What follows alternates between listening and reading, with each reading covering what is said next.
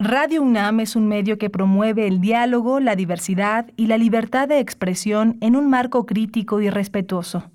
Los comentarios expresados a lo largo de su programación reflejan la opinión de quien los emite, mas no de la radiodifusora.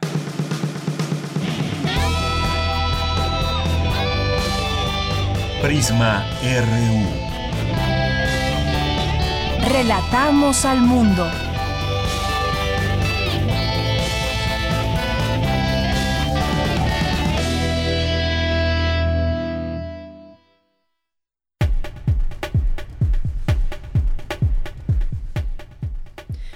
¿Qué tal? Muy buenas tardes. Gracias por estar con nosotros en esta emisión del 21 de mayo del año 2020.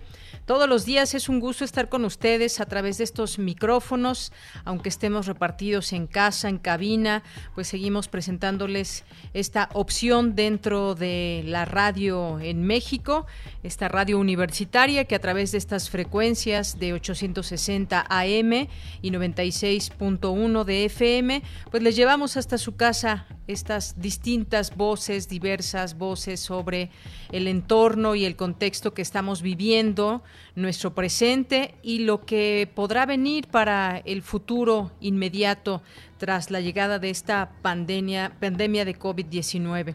Platicaremos algo de, de esto en el programa de hoy. Gracias a todos ustedes que están ahí escuchándonos y que se hacen presentes a través de sus mensajes. Eso sin duda es muy importante, es también un motor para nosotros, para saber qué opinan, qué dicen, cuáles son sus dudas y traer también esas preguntas y esas opiniones que ustedes puedan tener a este espacio universitario y que también se escucha a través de internet en www.radio.unam.mx.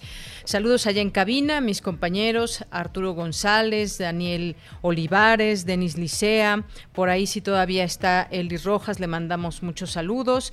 Y aquí en el micrófono les saluda Deyanira Morán. Un saludo también a todos mis compañeros que están desde casa. También le mandamos un saludo a Ale Rangel, que ya por supuesto también nos manda aquí la, una de las efemérides. Al rato la damos a conocer, por supuesto.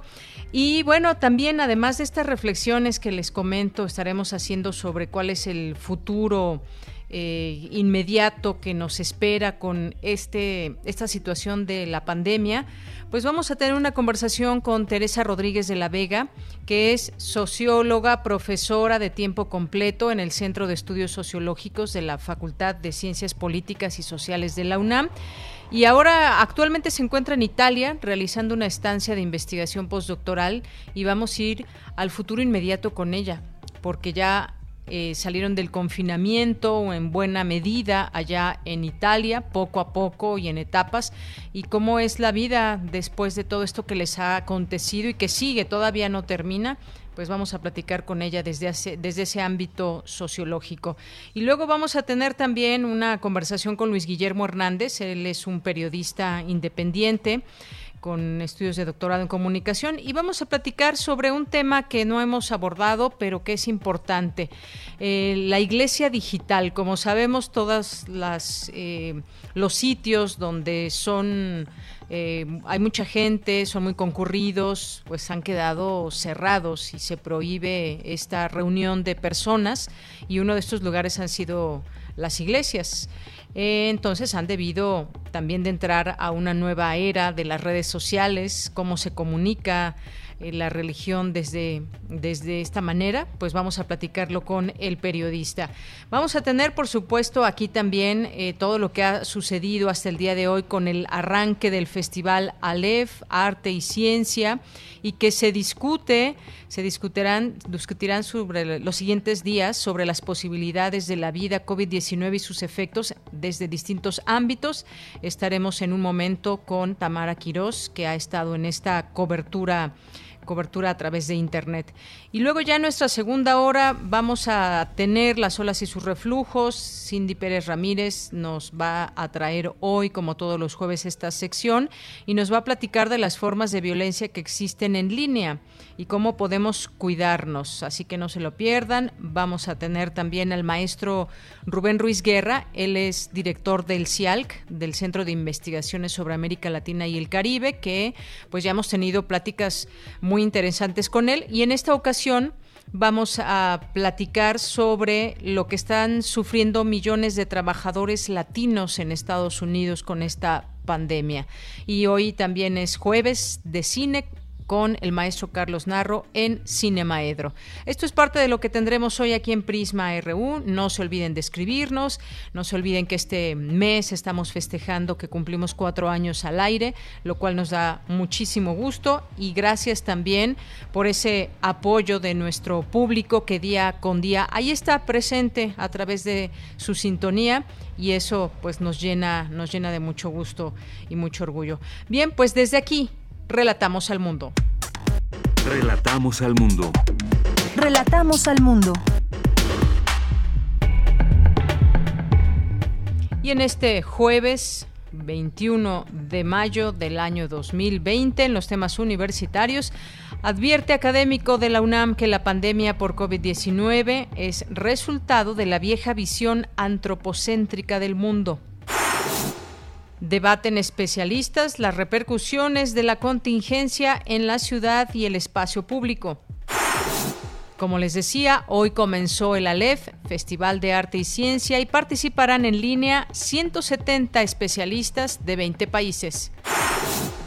Y en los temas nacionales, tras ser cuestionado sobre los amparos para impugnar freno a energías limpias, el presidente Andrés Manuel López Obrador se dijo respetuoso del Poder Judicial, pero aseguró que acudirán a los tribunales para defender su criterio que restringe proyectos renovables.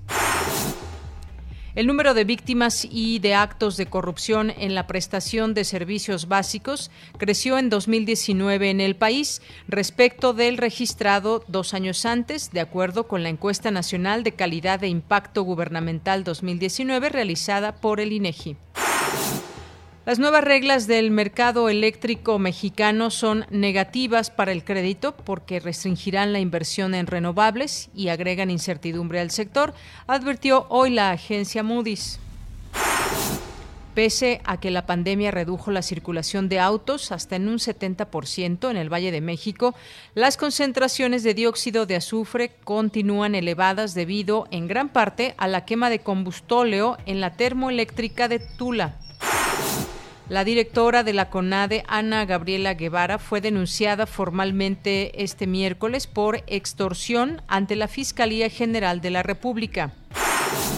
En materia internacional, el número de casos confirmados de COVID-19 en el mundo superó los 5 millones según el conteo de la Universidad Johns Hopkins y la Casa Blanca notificó a los socios internacionales este jueves que se retirará de un tratado que permite a unas 30 naciones realizar vuelos de observación sin armas sobre sus respectivos territorios.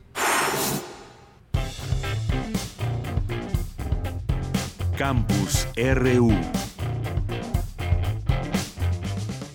Bien, Hoy en nuestro campus universitario, me voy con mi compañera Cristina Godínez, nos tiene el reporte de hoy con los datos sobre la pandemia de COVID-19 en México y a nivel mundial. Adelante, Cristina. Cristina Godínez. Bien, en un momentito tendremos eh, ahora el reporte de mi compañera.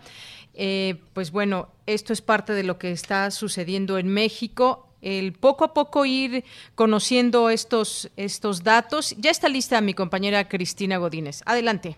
Deyanira, un saludo para ti, para el auditorio de Prisma RU. El mundo superó los 5 millones de personas contagiadas por COVID-19. Esto lo informó la Universidad Johns Hopkins. Además, la Organización Mundial de la Salud registró 106 mil nuevos casos en un solo día, por lo que, indicó el organismo, la pandemia está lejos de ser controlada. mientras en nuestro país, de acuerdo con el reporte actualizado al 20 de mayo, se registraron 424 decesos más que el día anterior y 2.248 casos nuevos. Es José Luis Salomía, director de epidemiología de la Secretaría de Salud. Más de 193.500 personas las que han sido estudiadas ingresaron a protocolo para poder descartar, confirmar y además recibir atención médica por ser casos sospechosos de la enfermedad. 105.129 fueron negativas y 56.594 fueron las personas que se confirmaron a la enfermedad. De este número, solo una quinta parte, el 21%,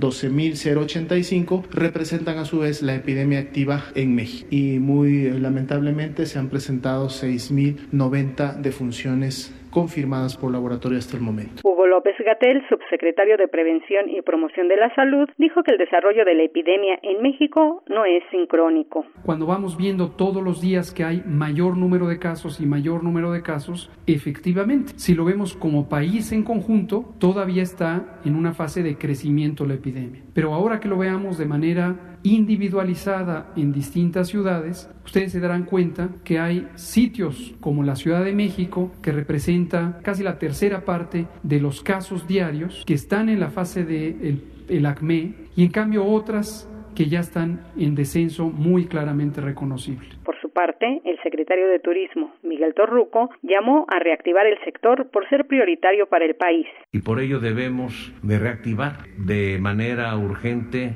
para evitar mayores pérdidas de empleos y mayores afectaciones. Claro que respetando el rigor de los semáforos que ha puesto en marcha la Secretaría de Salud a través del subsecretario, a quien el presidente designó como máxima autoridad y vocero en esta crisis por la que atraviesa el país. Desde el inicio de la contingencia hemos estado trabajando en forma coordinada con diversos actores del sector y con el subsecretario eh, Hugo López en diversos protocolos sanitarios, así como la estrategia de reactivación de la actividad turística. E hizo el siguiente anuncio.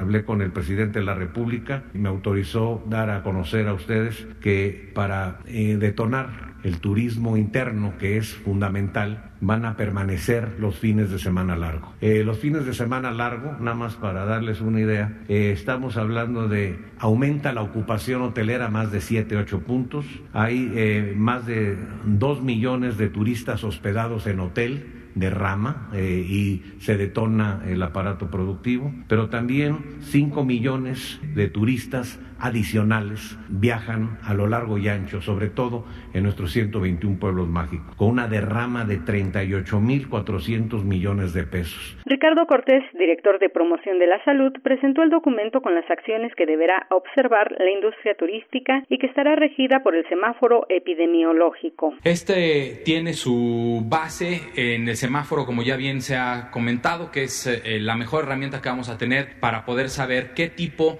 de actividad vamos a poder regresar en el momento en que estemos eh, en cada uno de nuestros estados. E indicó que se regulará el transporte aéreo y carretero, los servicios de hotelería, restaurantes y bares y las actividades de entretenimiento, mismas que deberán reforzar sus medidas sanitarias. Deyanira, este es mi reporte. Muy buenas tardes. Muchísimas gracias, Cristina Godínez. Muy buenas tardes. Y nos vamos ahora al reporte sobre el ALEF. Vamos al mundo. Relatamos al mundo.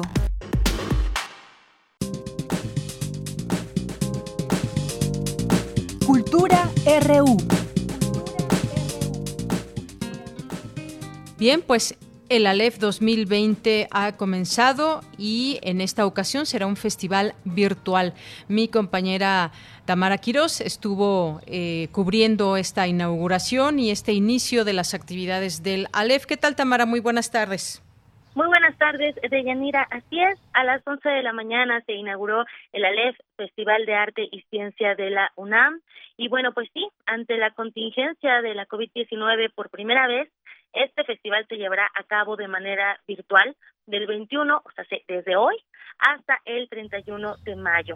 El tema de esta edición es las posibilidades de la vida COVID-19 y sus efectos.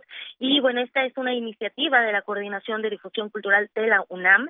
Y hay, pues sí, será una edición muy particular de Yanira, ya lo mencionabas también, eh, pues este aspecto virtual. y también tiene un amplio, como cada año tiene un amplio programa que contará con la participación de 170 especialistas provenientes de 20 países que reflexionarán en torno al tema de la contingencia que enfrentamos a nivel global. En la inauguración participaron el doctor Enrique Graue, rector de la Universidad Nacional Autónoma de México, también estuvo Tamara Martínez Ruiz, coordinadora de Igualdad de Género, William Lee, coordinador de la investigación, eh, de la coordinación, coordinador de investigación científica. También estuvo Guadalupe Valencia, coordinadora de humanidades, y Jorge Volpi, coordinador de difusión cultural de la UNAM. En su oportunidad, el doctor Graue celebró que se lleve a cabo este evento y que sea la UNAM quien abra el espacio para conjuntar los saberes y también para ser sede de las inquietudes referentes al nuevo coronavirus. Vamos a escuchar al doctor Graue. Es una muestra patente del entusiasmo, de la creatividad y de la imaginación de nuestra, incontenible universidad. Es un punto donde convergen todos los puntos. Es un lugar de convergencia de saberes y disciplinas es que en una forma lúdica e informada se presentarán durante los siguientes 10 días en los distintos foros y por supuesto en los foros electrónicos de radio televisión. Yo les invito a participar a todos, a toda la nación, en esta edición, edición del ALEF 2020 para encontrar en ella el ánimo, la ilusión y la esperanza que México necesita y por la que habla el espíritu de nuestra casa de estudio. Festival eh, toma el nombre del cuento de Jorge Luis Borges, donde concentra temas típicos de él como los laberintos, búsqueda de conocimiento, azar y curiosidad, así como en el cuento de Borges, el Aleph es uno de, de los puntos del espacio que contienen todos los puntos. Así la UNAM él creó su propio Aleph, un espacio donde convergen artistas y científicos destacados en diversas áreas del conocimiento, eh, pues eh, traspasando fronteras. Y bueno, en este sentido, como uno de los ejes centrales de la máxima casa de estudios, están los temas de género.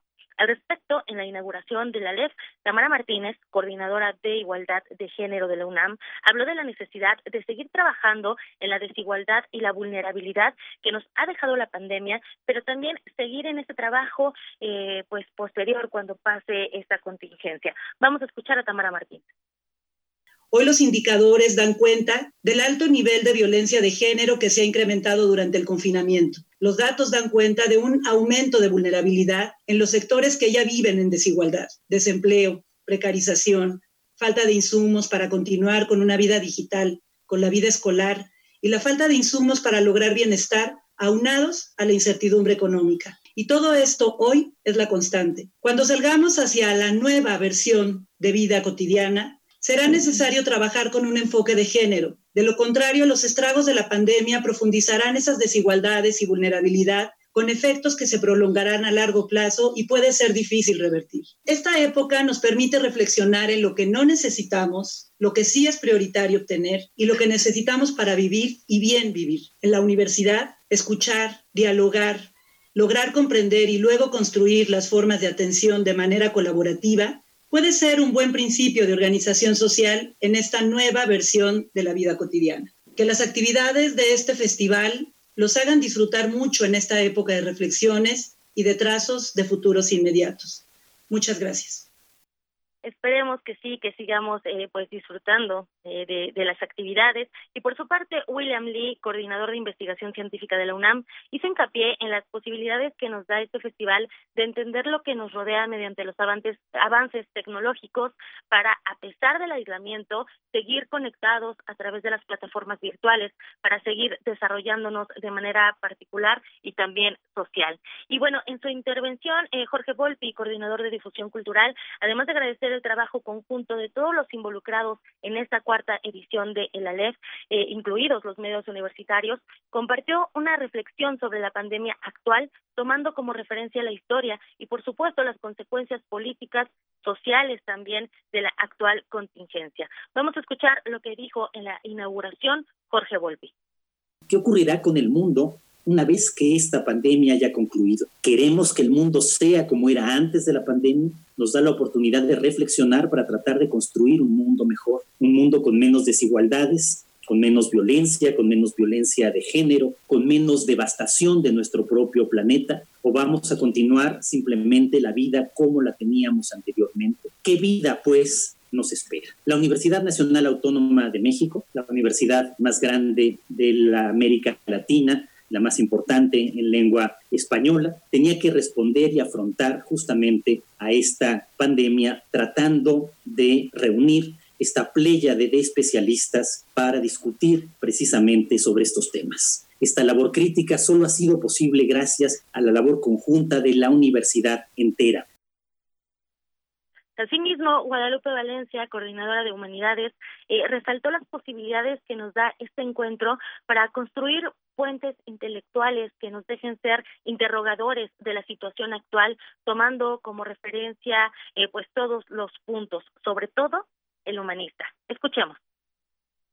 Una pandemia con nombre y apellido que se esparció de apenas una pequeña gota de saliva que con su insoportable levedad recorrió como un fantasma hacia Europa y el mundo entero. Un estornudo que esparció unas minúsculas esferas coronadas, recorrido el mundo entero sembrando de dolor, miedo, muerte y un cúmulo de efectos cuya duración será mucho mayor que la de la propia pandemia. Pero la trascendencia del COVID será también intelectual, artística, científica y humanística, en otras palabras, humana. La pandemia nos aleja de la verdad, de la certeza y del futuro previsto o previsible, y nos convierte entonces en interrogadores del presente, de la historia, del futuro posible. Nuestro festival Aleph 2020, al igual que el COVID, no tiene antecedentes. Nos sitúa de frente a la novedad y nos reúne por primera vez a través de nuestras pantallas que se tornan espejos, caleidoscopios como el propio Aleph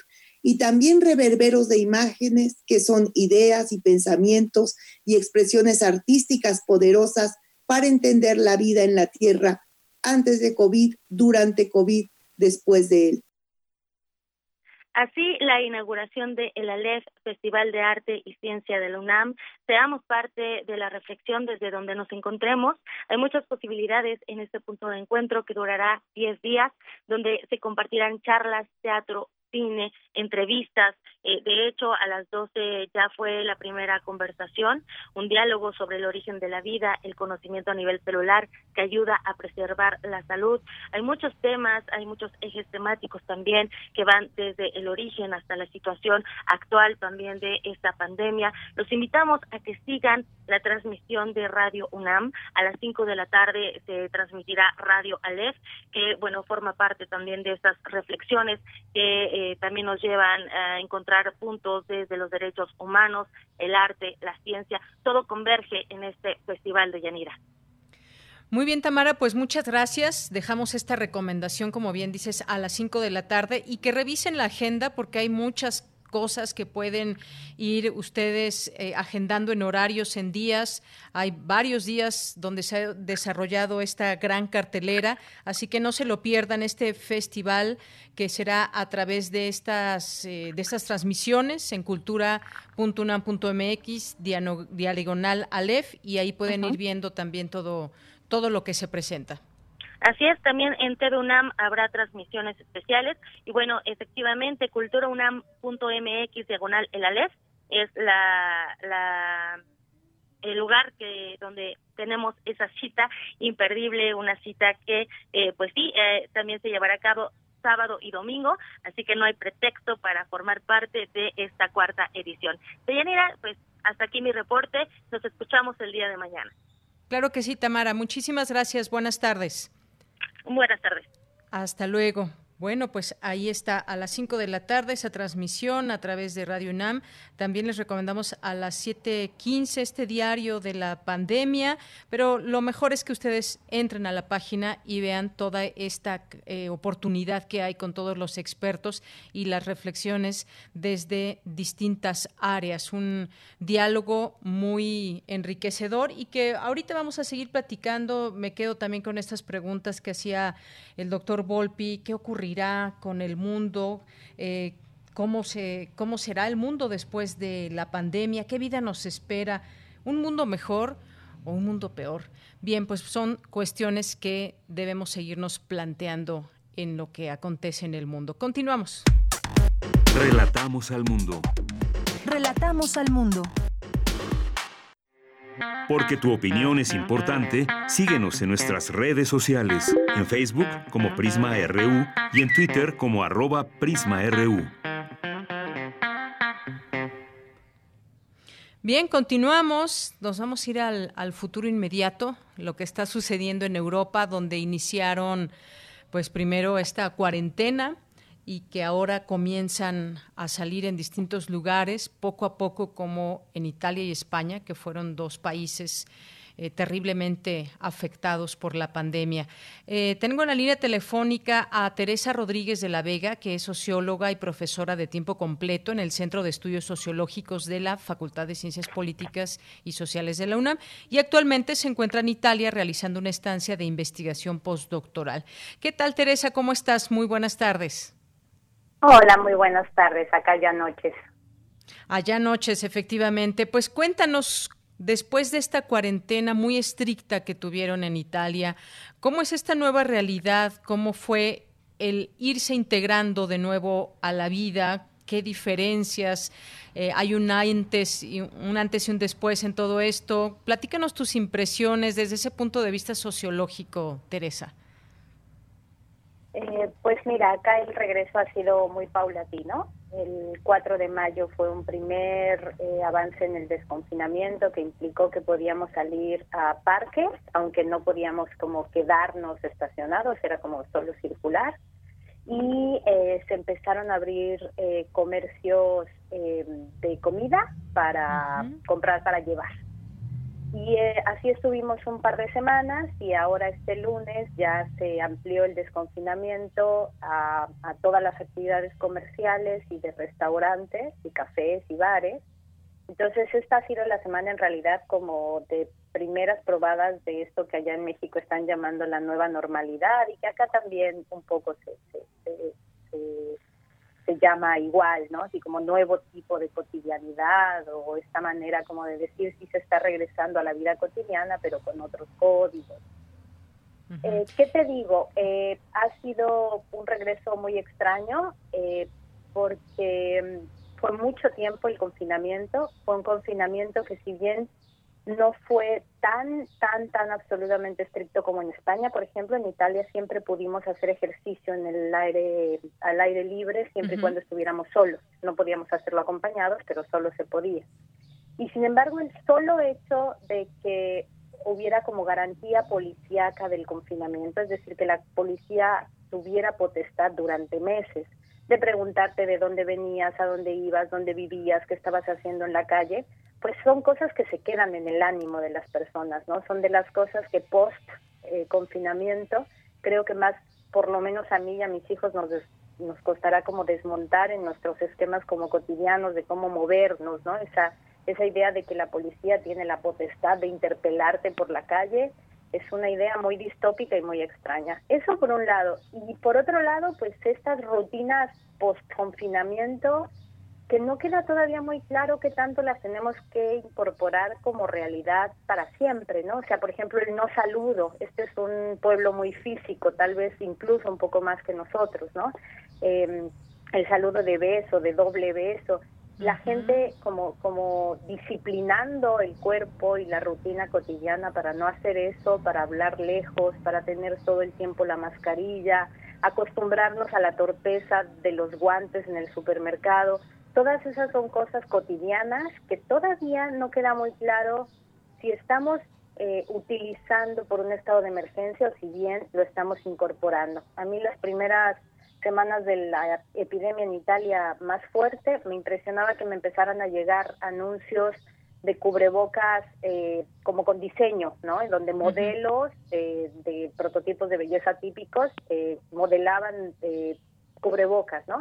Y eso a mí me da a pensar que el cubrebocas ya no es ese eh, objeto desechable que necesitamos para una coyuntura eh, epidémica, sino que tal vez se quede, ¿no? Se quede y empiece a incorporarse en nuestros este, accesorios, que me parecería como, como muy extraño. Entonces, no sé cómo, cómo comunicarlo, pero tiene que ver con el desconfinamiento. Es esta etapa, o estos primeros días son, eh, las digo como una etapa en la que estamos todos intentando ver qué de emergencia y de excepcionalidad tiene lo que estamos viviendo y qué se va a quedar.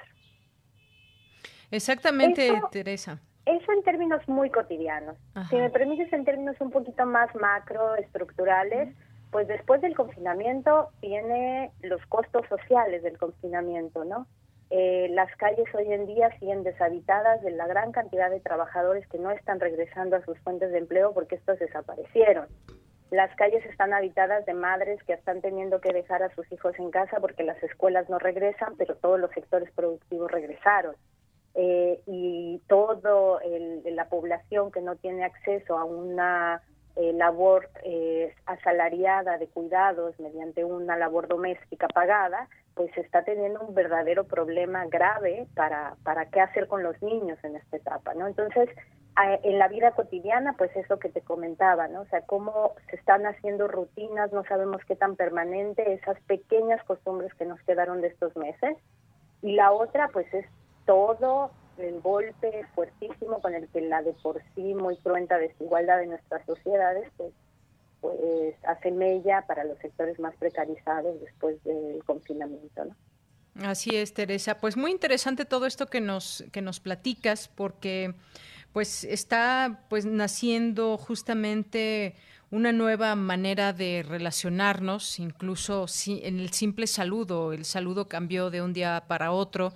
No sabemos hasta cuándo eh, vaya a volver a aquella normalidad o ya no vuelva o solamente saludaremos a personas más cercanas o que sepamos que no han estado en contacto con otras. No sé, no trato de imaginar un poco todo esto. ¿Qué tanta inseguridad hay quizás? Porque me decías, ya se abrieron los cafés, ya se abrieron eh, los restaurantes poco a poco, pero ¿qué tanta seguridad se siente el acudir a un lugar eh, como estos, sentarte en una mesa? Y sentir la plena confianza en que no te vas a contagiar y que estos lugares ahora eh, pues pueden ser también seguros como, como antes. Mira, yo alegremente me di cuenta que no estamos tan asustados como hubiera pensado. Eh, hace eh, poquito escribía que una de las cosas que más me impresionó durante el periodo de confinamiento es que cuando uno salía a hacer la compra a la farmacia, eh, cuando te encontrabas con alguien de frente, ese alguien hacía algo que las mujeres tenemos mucha costumbre en México de hacer, que era cambiarse de acera, ¿no? O sea, como cuidarte poniendo distancia entre la otra persona y tú. Y esto se generalizó y era como muy extraño ir, y sobre todo cuando yo salía con mis hijos para llevarlos a casa de su papá, híjole, los niños eran como especialmente objeto de cuidado, entonces se cambiaba la gente de acera cuando me veían acercarme en sentido contrario los primeros días del desconfinamiento, como que la gente lo seguía haciendo, lo seguíamos haciendo, pero era extraño porque las banquetas empezaron a habitar. Entonces, como que tú veías a alguien acercarse en sentido opuesto, te cambiabas de acera, pero en la otra también venía alguien, entonces te volvías. Y había un zigzaguear muy torpe, o sea, una torpeza de eso, de cómo incorporar hábitos que no, que no tenemos. Esos primeros días fueron días de mucha inseguridad, de, de mucha sensación de inseguridad pero a mí me parece que la vida cotidiana nos jala a otras cosas. Eh, esta semana que he salido como a dar algunos paseos de reconocimiento de cómo están las cosas en el barrio y así, pues los bares se han acomodado para mantener la sana distancia, digamos, entonces hay algunos bares que han puesto como PVC o como, digamos, como este vidrio acrílico entre mesa y mesa para evitar mesas grandes, ¿no? Para para promover que, haya no más de dos comensales entre cada mesa y garantizar la, la distancia entre mesa y mesa. Pero al final la gente sortea esos obstáculos y se salían del área de la mesa y estaban como charlando, sí con más distancia, pero por fuera de la estructura del, restaurante o de las mesitas de afuera del restaurante, ¿no? Entonces, pues hay escenas de la gente congregándose. Italia fue un país en el que el desconfinamiento sacó a la gente a comer afuera, porque es una sociedad en la que la comida tiene eh, una centralidad muy fuerte en los procesos de, vida cotidiana y de socialización. La gente salía a comer y a, y a tomar una copa y a tomar un café en el bar y, la gente se las va ingeniando. He visto a la gente mucho más confiada de lo que hubiera pensado, debo decirlo. O sea, yo me esperé como mucha más inseguridad así en el ambiente. Y sin embargo es un ambiente raro, es un ambiente donde la gente habla de lejos, en donde la gente habla quedito, como si hablar fuerte eh, pusiera en riesgo al otro. detrás de un tapabocas, entonces como que no siempre te escuchan, no siempre escuchas lo que te están diciendo. No sé, habrá que ver, estamos apenas empezando, ¿no? Pero sí hay modos, sobre todo corporales, a los que nos estamos habituando y la gran pregunta es qué llegó para quedarse. Esa es la gran pregunta en todos los niveles, ¿no? Teresa, recuérdame en qué ciudad te encuentras de Italia. Yo estoy en Roma porque todavía no nos podemos mover entre región y región. En cuanto pueda, bueno, la universidad en Bari está cerrada, pero sí, en estos momentos el confinamiento lo he pasado en Roma. Muy bien. Eh, ahora yo quisiera preguntarte, y con esto terminamos, hay distintas, desde teorías, especulaciones y demás, y una de las cosas en que muchos se han centrado es el tema de la tecnología y de cómo ir adecuando nuestros espacios. Ahora nuestra casa se ha vuelto nuestra oficina, nuestro hogar y muchas cosas a la vez. Y que se ha llamado incluso una tipo doctrina de shock pandémico a este a un nuevo pacto que podría darse, digamos, donde pues se daría paso a la telesalud, a la escuela virtual, como ahora se está dando. Eh, mucha gente que tiene, por ejemplo, en el caso de la salud, los síntomas, pues se le pide que no vaya al hospital a menos que tenga síntomas ya muy fuertes. y exactamente, que se quede en su casa. Y esto, pues aprovechándose por las grandes empresas que, que se dedican a la tecnología, desde teléfonos, conexiones y muchas otras cosas que han sido la opción dentro de casa, el podernos controlar de una manera mucho más fuerte de la que ahora se hace, el que nuestros datos, nuestras conversaciones, todo ya pueda estar a la mano de esas grandes empresas, se vuelve ahora quizás una amenaza, no sé si para bien, no sé si para mal, pero algunos plantean ya ese, ese cambio hacia allá vamos poco a poco. ¿Qué opinas tú de todo esto? Mira, yo creo que eh, el problema no es la tecnología, sino que en el mundo en el que vivimos la lógica del desarrollo tecnológico está gobernada por la lógica de extracción de ganancias. Entonces, lejos de que la tecnología pueda hacer frente a las situaciones a las que la humanidad se enfrenta, como puede ser una pandemia del nivel que estamos viviendo, pues la tecnología ahí entra a participar con sus prioridades y las prioridades son las prioridades de las grandes empresas que tienen capacidad de producir nuevas tecnologías. Entonces yo creo que el, que la tecnología no es el problema, eso es muy importante, sino es al servicio de quién está puesta la tecnología. El uso que la tecnología tiene en gobiernos con orientación social, llámeseles como se les llame, como el cubano, pues es muy distinto, ¿no? Entonces, eh, creo que por ahí habría que empezar.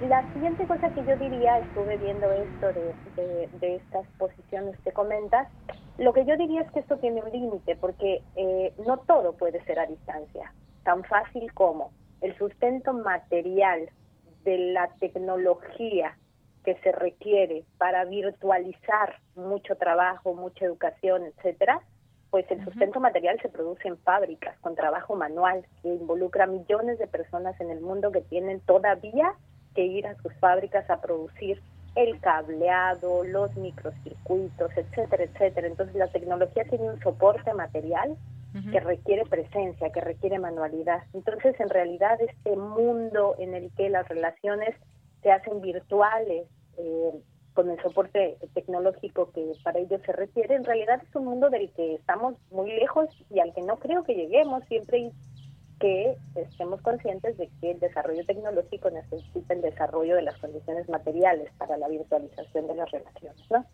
Y por otro lado, te diría que la virtualización de nuestro trabajo, de la educación, de la salud, pues en realidad es algo que toca a los sectores todavía minoritarios que tienen acceso. Una de las cosas más impresionantes es que la brecha tecnológica mapea perfectamente la brecha fuerte de la desigualdad. La gente que vive por debajo de la línea de la subsistencia, por la línea de la pobreza, no tiene acceso a la tecnología. Y entonces, en realidad, se están virtualizando las relaciones de aquellos que vivimos por encima de la línea de la, de la pobreza. La brecha tecnológica hace que de esta virtualización haya millones y millones y millones de seres humanos en el mundo en el, de la que, verdaderamente ni siquiera se enteran de esta virtualización. ¿no? Entonces, creo que sí hay que tener cuidado, creo que efectivamente el problema son los intereses económicos que están detrás de, eh, de, la tecnología que en estos momentos además está recibiendo un impulso impresionante por parte del Estado. Todas las plataformas educativas que están este, eh, montándose sobre la red, etcétera, etcétera, debe, deben estar alimentando millonariamente a las grandes empresas. Además son empresas muy monopólicas. El mundo del Internet es un mundo muy, muy monopólico, ¿no? De muy pocas firmas. Entonces, más allá de eso, creo que todavía estamos lejos en que esa sea la dinámica dominante, porque pues las grandes mayorías de la humanidad están comprometiendo su día a día en labores mucho más pegadas al ámbito de lo manual y de la producción de la riqueza material, ¿no? Muy bien. Bueno, pues nos quedamos con esa, esa reflexión. ¿Qué viene en este tema? ¿Cómo, cómo vamos a ver la tecnología? ¿Cómo la, la veíamos, la estábamos viendo y utilizando en estos momentos? ¿Y qué viene con estas grandes empresas y demás? Teresa, muchas gracias por conversar con nosotros. Un saludo hasta Italia. Gracias. Un saludo por allá. Muchas gracias por la llamada. Muy buenas tardes. Hasta luego. Bien, pues Teresa Rodríguez de La Vega, socióloga. Si la quieren seguir, su Twitter es arroba Tesiture. Así la pueden seguir a través de Twitter. Continuamos. Prisma RU. Relatamos al mundo.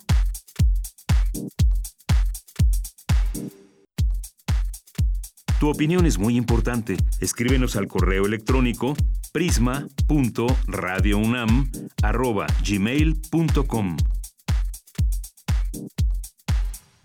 Bien, y son las 13 horas con 45 minutos. Vamos a hablar también de otra de las cosas que suceden en el mundo en torno a esta pandemia y ha sido pues el tema de la religión. La pandemia pues ha afectado, como sabemos, eh, a más naciones que las guerras mundiales. La epidemia está teniendo un impacto en todos los aspectos de la vida, en la familia, en los, pues, en el tema de los negocios, en el trabajo, en la educación, gobierno, economía, pero también la religión. Durante esta emergencia, los gobiernos de todo el mundo pues han restringido el movimiento de los ciudadanos para evitar contagios y adoptar medidas de distanciamiento social y pues mucha gente los domingos o en otros momentos también, en momentos religiosos importantes, pues acude a estos recintos y ahora esto no se puede hacer. reflexionemos un poco en, el tema de la religión. Ya es en la línea telefónica Luis Guillermo Hernández, que es periodista independiente con estudios de doctorado en comunicación por la Universidad Iberoamericana y es director de la plataforma de contenidos periodísticos e investigación Sexta W. ¿Qué tal, Luis Guillermo? ¿Cómo estás? Muy buenas tardes. Deyanira, muchas gracias por eh, permitirme platicar con el auditorio de Prisma eh, Universitario. Para mí es un placer. Para nosotros también, Luis, pues platícanos un poco sobre esta era, la iglesia digital, qué han hecho las iglesias para entrar en esta nueva era de la pandemia. Fíjate que eh, eh, investigando un poco los fenómenos sociales alrededor de la pandemia, del COVID, encontramos una nueva realidad, eh, lo que nosotros llamamos pues el surgimiento de la iglesia digital, que es un fenómeno comunicativo y social que es muy interesante, Deyanira, porque, eh, porque implica que las, las iglesias de todos los signos religiosos, principalmente la católica, que es la que predomina en, en México, pero en realidad los, todos los, los signos católicos, eh, eh, religiosos, perdón, pues están recurriendo a partir de estas dinámicas de confinamiento, están recurriendo a, a, los, a las redes sociales, a las plataformas digitales, para mantenerse vigentes y para mantenerse en contacto con su feligresía. Esto ha eh, detonado un fenómeno muy interesante que es eh, la, presencia de la religión en prácticamente todas las plataformas digitales. Vemos a sacerdotes oficiando misa a través de Facebook, a través de YouTube, gente que, eh, que recibe la homilía y recibe la bendición a través de WhatsApp, o que utilizan eh, las, las plataformas de, de conversaciones múltiples como Zoom o como el Messenger, pues para tener un contacto con sus pues con sus feligreses, con su con su eh, con su grey y hacer que esta eh, emergencia pues no corte el flujo comunicativo que hay entre la iglesia y la y la sociedad. Pero también de Yanira hemos identificado un fenómeno muy interesante porque nosotros, bueno, eh, vemos que hay un gran hay un gran problema en una buena parte, sobre todo de la jerarquía católica. ¿Y cuál es el problema de Yanira? Que no saben usar la tecnología.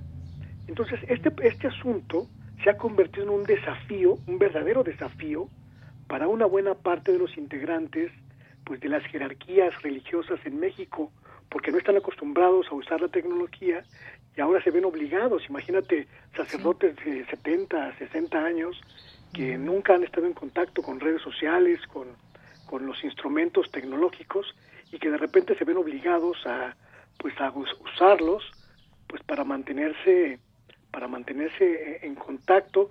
Esto hemos investigado con diversos especialistas y diversos eh, conocedores del tema, a través de mi compañera Eugenia Jiménez, que es una especialista en asuntos religiosos, hicimos esta indagación y bueno, pues nos encontramos con que las iglesias, las iglesias están pues en una verdadera en una verdadera problemática interna de cómo lograr llevar este este asunto de del confinamiento a otro nivel.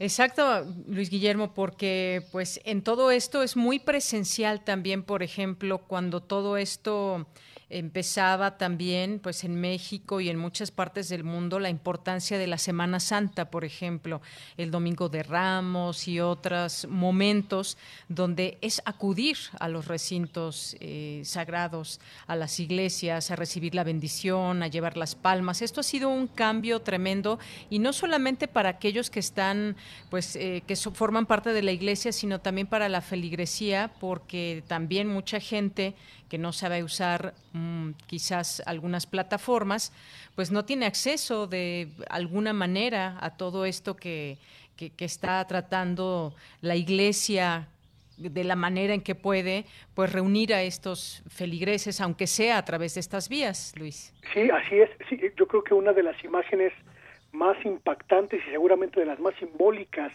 de toda esta pandemia mundial sin lugar a dudas, sin temor a equivocarme, pues es la, la imagen del Papa, del Papa Francisco, en la Plaza de San Pedro eh, el Viernes Santo, oficiando misa ante una Plaza de San Pedro totalmente desierta. Esto, esto fíjate que es un fenómeno muy interesante porque la reproducción audiovisual de esa misa, de la, de la oración Urbi et Orbi, que se llama en términos religiosos, alcanzó los 35 millones de reproducciones en las diferentes en las diferentes eh, eh, en los diferentes idiomas en los que ha sido difundida a través de YouTube que es la principal la principal estrategia que ha utilizado por ejemplo el Vaticano. Pero en México de Yanira también es un problema mayúsculo porque de los más de 11.000 sacerdotes que hay en México y los más de 3.000 religiosos pues la edad promedio fíjate nada más la edad promedio según nos cuenta un especialista a, quien consultamos, Helio Masferrer, la edad por medio de los sacerdotes mexicanos es de 63 años.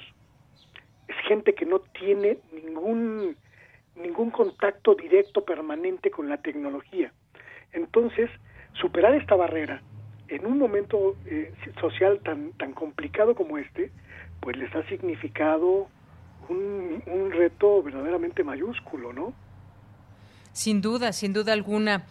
Bueno, pues es todo un tema este asunto de la religión y además pues eh, estaríamos quizás hablando, Luis Guillermo, de una iglesia digital en estos tiempos o de una comunidad virtual también en los distintos países por esta cuarentena. Y eso pues no sé exactamente qué repercusiones o no, pero mucho de este mensaje que la iglesia quiere dar es justamente que se asista a las iglesias, el tratar de que la gente vaya, eh, pues también también todo ese tema de estar en la presencia ante la palabra de un sacerdote, pues todo esto ha ido cambiando de una manera muy notoria. Así es, totalmente, Yanira. Fíjate, nosotros en la investigación que hacemos, pues eh, anotamos que el único momento histórico en que las iglesias de todos los signos estuvieron cerradas, en el que los templos se cerraron a los cultos, pues fue en la época de la Guerra Cristera, allá por 1926, entre 26 y 29 es el único registro histórico en el cual las iglesias estuvieron pues cerradas. Y es el momento también en el que la sociedad como tal replantea su relación con las iglesias. Entonces, estamos en un momento singularmente eh, significativo en ese sentido, más allá de lo religioso, digo, porque como periodistas pues, vemos la parte social. Y, es muy interesante notar estos, estos elementos porque nos permite comprender mejor la magnitud de la pandemia, pero también la prepararnos para los cambios que van a ocurrir cuando esto vuelva a la normalidad. O a la nueva normalidad. Así es, Luis Guillermo. Oye, pues nos quedan algunos minutos. A mí me gustaría también que nos platiques, que nos invites a seguir tu trabajo independiente a través de esta plataforma de contenidos periodísticos y de investigación, Sexta W, eh, que nos platiques un poco de esta plataforma antes de despedirnos. Te agradezco muchísimo la posibilidad de. En realidad, este eh, Sexta W es un proyecto que, que conjuga a diferentes periodistas independientes que tratamos de crear una, una nueva forma de entender lo periodístico, pues eh, eh, haciendo alianzas con diferentes medios de comunicación. Nosotros hacemos investigaciones periodísticas y las difundimos en colaboración con algunos otros medios, eh, Aristegui Noticias, MX, este, Rompeviento, etcétera. Y lo que hacemos es eh, crear una nueva forma de, de mirar la noticia, es decir, la agenda la, la, definimos nosotros, la establecemos nosotros y lo que buscamos es pues alcanzar la independencia total en términos informativos, pero también eh, buscando que, que nuestro trabajo pues se potencie, ayude a otros medios pues a, a, continuar con la investigación, con la crónica, con el reportaje, sobre todo aquellos medios que tienen plantas, eh, plantillas pequeñas, pues plantillas que no tienen pues capacidad para para hacer investigaciones de largo aliento. Es un proyecto eh, que, que, te agradezco mucho que, que me permitas eh, comentarlo, porque está pues en estos momentos en una campaña pues de, de penetración. Estamos buscando que la gente nos conozca y que nos apoye. Por eso para mí es muy importante que me permitas hablar de ello, ¿no? Pues eh, muchas gracias también por comentarlo en este espacio. Hay muchos temas ahora que están relacionados con el periodismo. Hay una situación también de algún romper con algunas inercias que se venían dando desde hace mucho tiempo y eso es importante hablarlo. Y ahora que mencionas este tema del periodismo independiente, yo te diría se puede, no se puede. Hemos tenido una historia donde difícil vemos, difícilmente se puede ver de pronto un ejercicio periodístico completamente libre, siempre pues normalmente plagado de intereses, plagado de pues apoyos monetarios, chayote o como le quieras llamar. Así es. Cuéntame un poco. Lo estamos intentando, Deyanira, lo estamos intentando. Hay una nueva dinámica eh, que es la que nosotros estamos tratando de tratando de impulsar. Nosotros solicitamos a la gente, a la gente que, que nos sigue, a la gente que nos ve, pues su apoyo, es decir, que, que, nos ayuden a financiar nuestro proyecto y los invitamos a formar parte de nuestro consejo editorial. La gente que nos ayuda, la gente que apoya este proyecto, tiene, adquiere el derecho de formar parte de un consejo que cada dos meses, que cada bimestre, pues plantea la agenda de, de temas a, a investigar. Eso nos permite estar en contacto permanente con nuestra audiencia, pero también depender de ella, es decir, eh, que la gente vuelva a involucrarse con sus medios de comunicación. La independencia nosotros la entendemos como, como una cuestión de estar al margen del dinero público. No le pedimos dinero a, ningún gobierno ni a ninguna entidad pública o privada. Nosotros queremos que la sociedad se vuelva a involucrar con su periodismo, con su información, para que juntos pues definamos los temas que nos interesan. Y creo que lo estamos, lo estamos logrando. No somos los únicos, hay un gran conjunto ya de medios regionales eh, alternativos y la idea es pues que seamos muchos más y que sumemos cada vez a más gente que voltea a ver estas pequeñas islas de independencia y de periodismo alternativo pues para crear una nueva una nueva dinámica de medios de llanera. Muy bien, pues te agradezco mucho esta invitación, conocer la sexta W, invitamos a nuestro auditorio, de eso se trata también, de hacer este periodismo de datos, de investigación. No se trata de quedar bien con alguien o de atacar o avalar así nada más, sino de tener esos datos, como sabemos, pues sobre todo con algunas características específicas como la ética, definir bien eh, esto que tanta falta nos hace. Luis Guillermo, muchas gracias por estar aquí en Prisma RU de Radio UNAM. Gracias por tu apoyo incondicional. Muchísimas, muchísimas gracias, Deyanira. Un, abrazo, Luis. Hasta luego. Muy buenas tardes. Fue Luis Guillermo Hernández. Si lo quieren seguir en Twitter es arroba Luis G. Hernán, periodista independiente con estudios de doctorado en, de comunicación por la Universidad Iberoamericana. Conocer este ejercicio periodístico no nos viene mal, sino todo lo contrario. Sexta W. Vamos a hacer un corte y nos vamos también a estas recomendaciones que nos deja Daniel Olivares. Hoy en la UNAM, ¿qué hacer y a dónde ir? La Filmoteca de la UNAM te invita a disfrutar de la séptima sesión del ciclo Jueves de Cine en Casa Buñuel, que en esta ocasión contará con una charla interactiva entre la investigadora Elisa Lozano y el director de arte Eugenio Caballero, ganador del Oscar por su participación en la cinta El laberinto del fauno. Disfruta de esta interesante charla acerca de la vida y obra de este importante director de arte y su aportación al cine nacional. La cita es hoy en punto de las 18 horas en el canal de YouTube de Cultura en Directo de la UNAM. Recuerda que hoy inicia el festival El Alep, encuentro académico y artístico que en esta ocasión reflexionará las posibilidades de la vida, COVID-19 y sus efectos, contando con la participación de 170 científicos y 20 artistas de diversas latitudes, quienes a través de charlas, talleres, videoconferencias, conversatorios y transmisiones especiales enriquecerán el análisis y debate de la vida después del coronavirus. Recuerda, el festival El Alep se llevará a cabo del 21 al 31 de mayo en línea. Consulta la programación completa en www.culturaunam.mx diagonal el Alep. Como parte del ciclo Cine Mexicano de los 70, TV UNAM transmitirá el largometraje Cananea, de la directora Marcela Fernández, que aborda la historia de un migrante estadounidense que cruza el desierto de Arizona y se establece en México. Luego de una búsqueda exhaustiva, encuentra una mina de cobre, la mina de Cananea, donde explota el material existente. Después de recibir apoyo financiero de Estados Unidos, el joven empresario recluta obreros mexicanos quienes, cansados de sufrir maltrato laboral, deciden estallar una huelga. No te pierdas este clásico del cine mexicano y sintoniza hoy la señal de TV UNAM en punto de las 22.30 horas por el canal 20.1 de televisión abierta. Y recuerda, quédate en casa.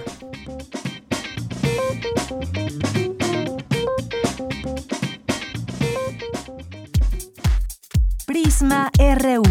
Relatamos al mundo.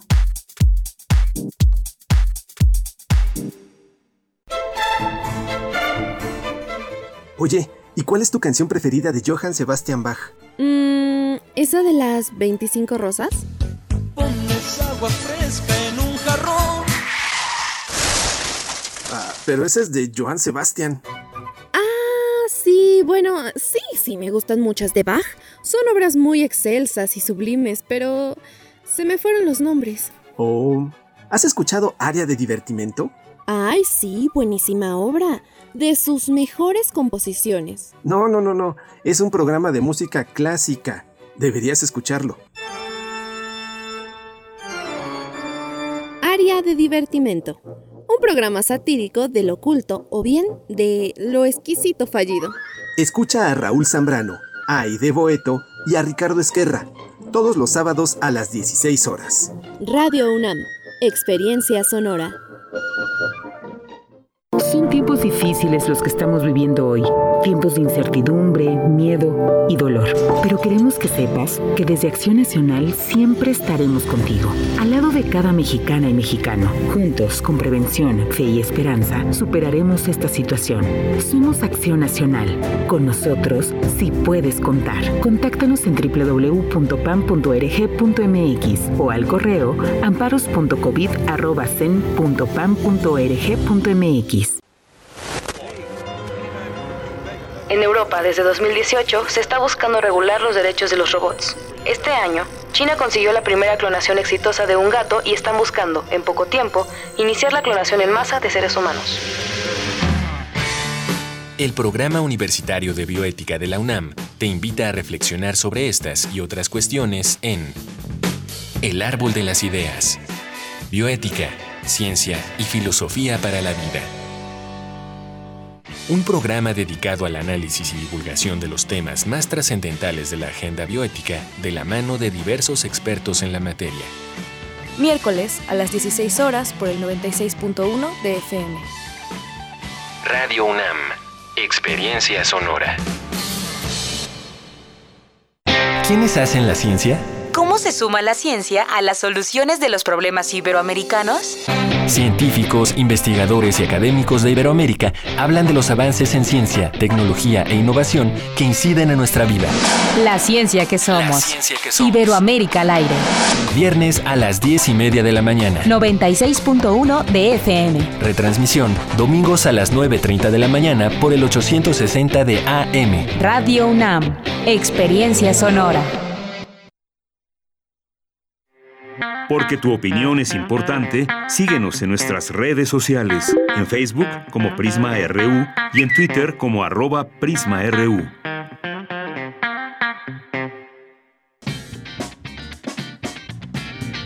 Mañana en la UNAM, ¿qué hacer y a dónde ir?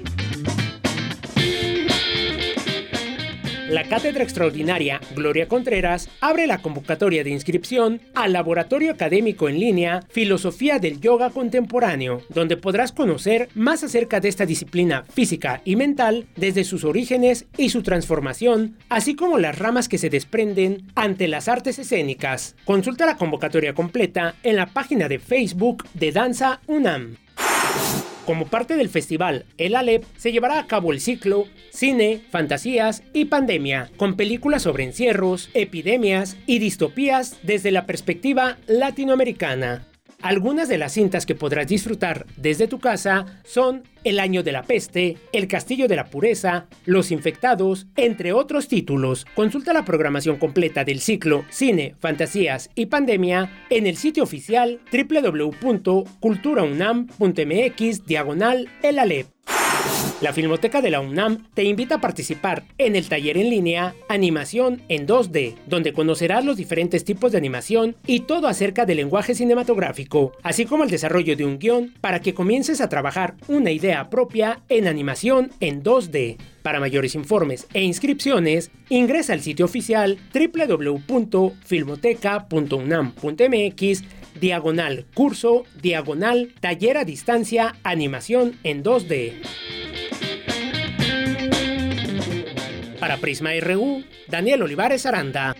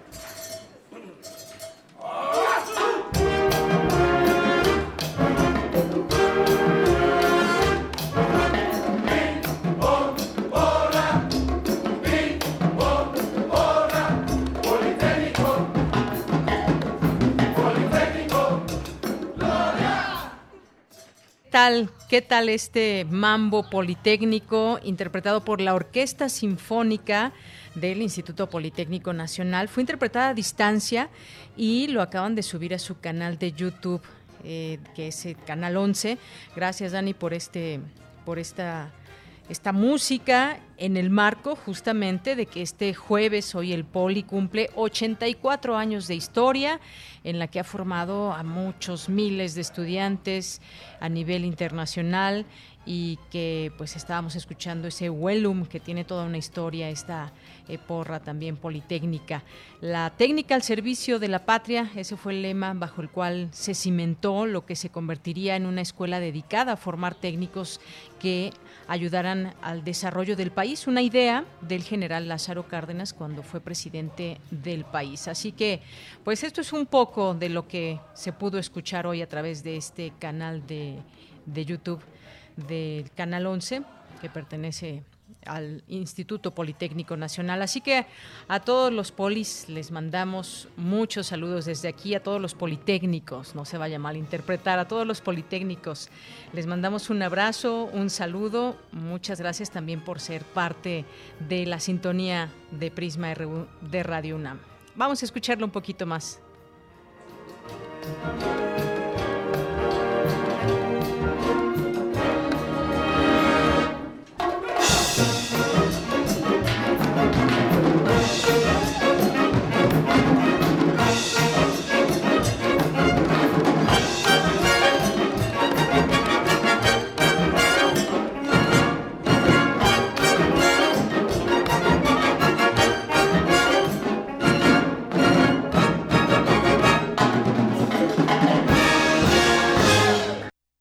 Bueno, pues ahí estuvo este mambo del Politécnico, Ale Rangel que nos dice super mambo del IPN.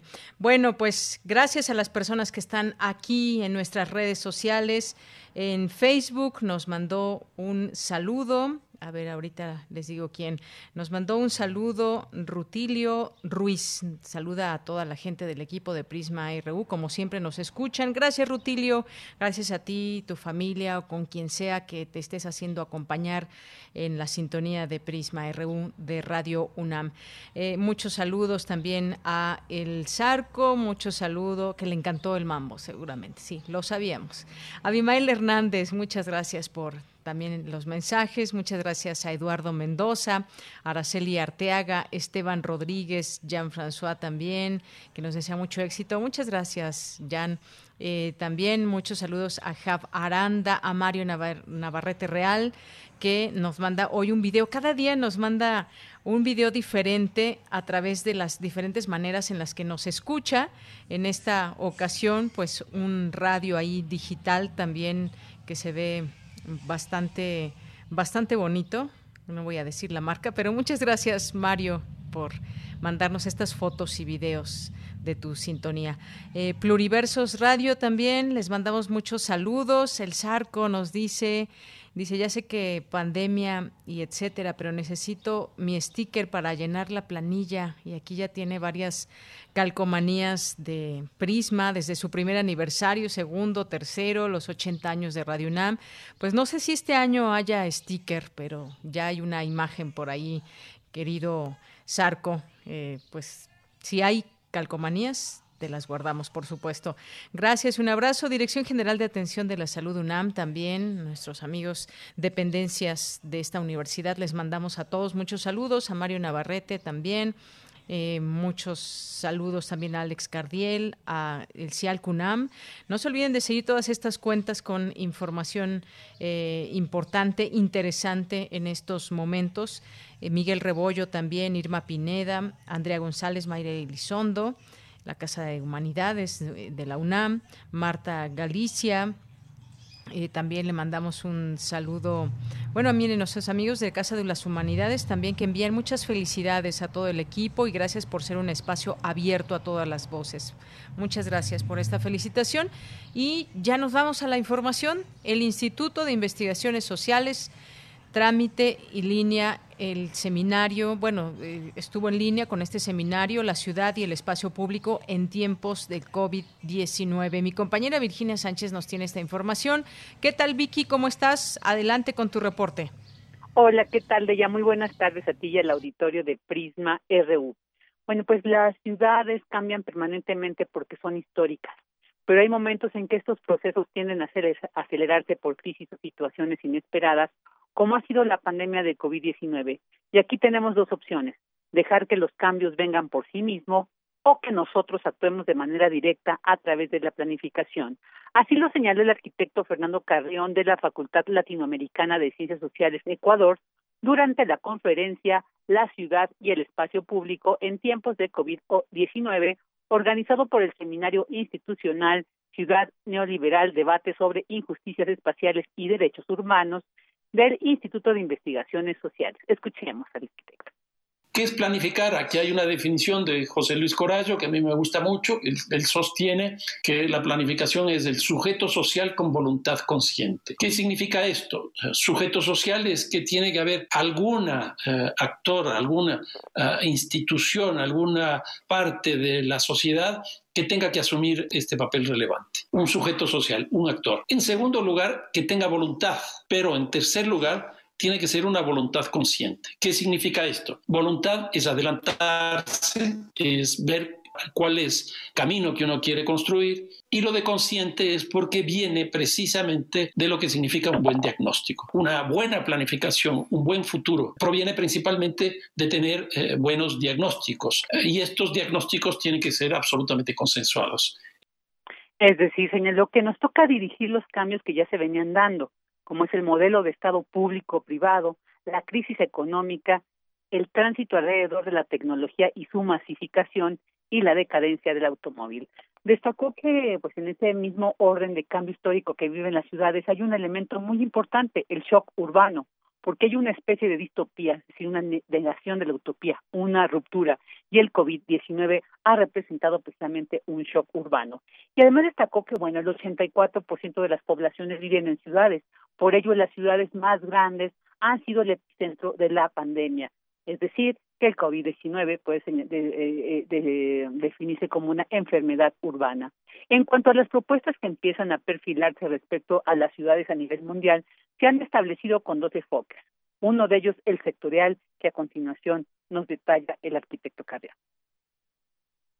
¿Qué es planificar? Aquí hay una definición de José Luis Corallo que a mí me gusta mucho. Él, sostiene que la planificación es el sujeto social con voluntad consciente. ¿Qué significa esto? Sujeto social es que tiene que haber alguna eh, actor, alguna eh, institución, alguna parte de la sociedad que tenga que asumir este papel relevante. Un sujeto social, un actor. En segundo lugar, que tenga voluntad. Pero en tercer lugar, tiene que ser una voluntad consciente. ¿Qué significa esto? Voluntad es adelantarse, es ver cuál es el camino que uno quiere construir y lo de consciente es porque viene precisamente de lo que significa un buen diagnóstico. Una buena planificación, un buen futuro, proviene principalmente de tener eh, buenos diagnósticos y estos diagnósticos tienen que ser absolutamente consensuados.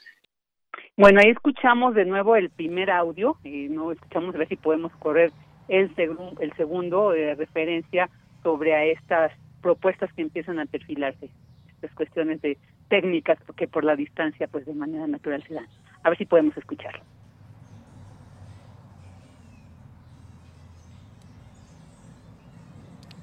Creo que mejor no los platicas, Vicky. Ok, bueno.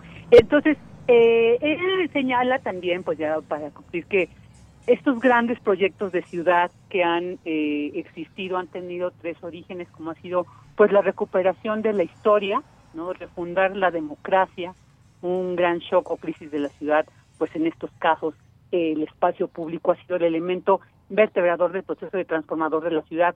Entonces él señala que tenemos una gran oportunidad de construir una nueva ciudad, pues desde este enfoque del espacio público, ¿no? Cómo vamos a reformular esta cuestión de la vivienda, el, la movilidad, ¿no? Cómo se va a tener que ir sustituyendo, pues, esto del automóvil por las bicicletas, el, el, el paso, pues, peatonal, ¿no? Estas otras alternativas que también de movilidad se han planteado y, por supuesto, pues, esta cuestión del... Eh, de los gobiernos, ¿no? Cómo vamos a construir este nuevo diseño de ciudades a partir de la pandemia. Entonces, yo creo que algo muy importante que él destaca es que estamos ante una gran oportunidad de redefinir cómo van a ser estos espacios públicos, pues como él bien dice, es ahí donde se desarrolla. Algo también muy importante que decía es que no salimos al espacio público, sino nos integramos, más bien entramos porque es ahí donde se da pues toda esta convivencia social, toda esta construcción social de la vida misma, entonces va a ser muy importante yo creo que como él bien dice, estamos ante una oportunidad, hay que ser,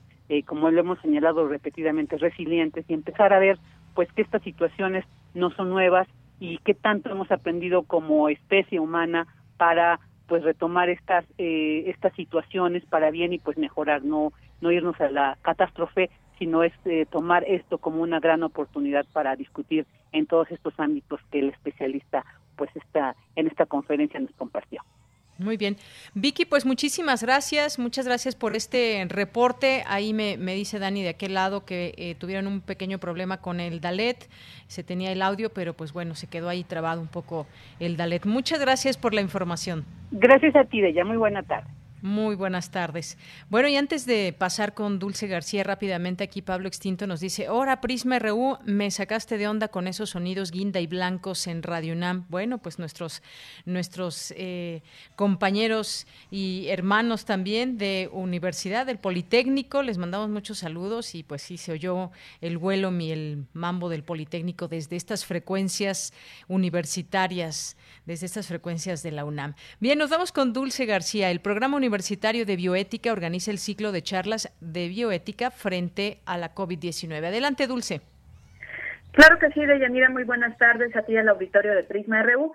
Al participar en estas charlas de bioética frente al COVID-19 que lleva a cabo el programa universitario de bioética, el doctor Samuel Ponce de León, académico de la Facultad de Medicina de la UNAM, advirtió que la pandemia por COVID-19 es parte de las consecuencias de la visión antropocéntrica del mundo que es desde hace ya mucho tiempo y dijo que esto refleja eh, se refleja en que en 18 semanas tan solo se, se están llegando a los 5 millones de casos y a más de 250 mil muertes. Vamos a escuchar al académico.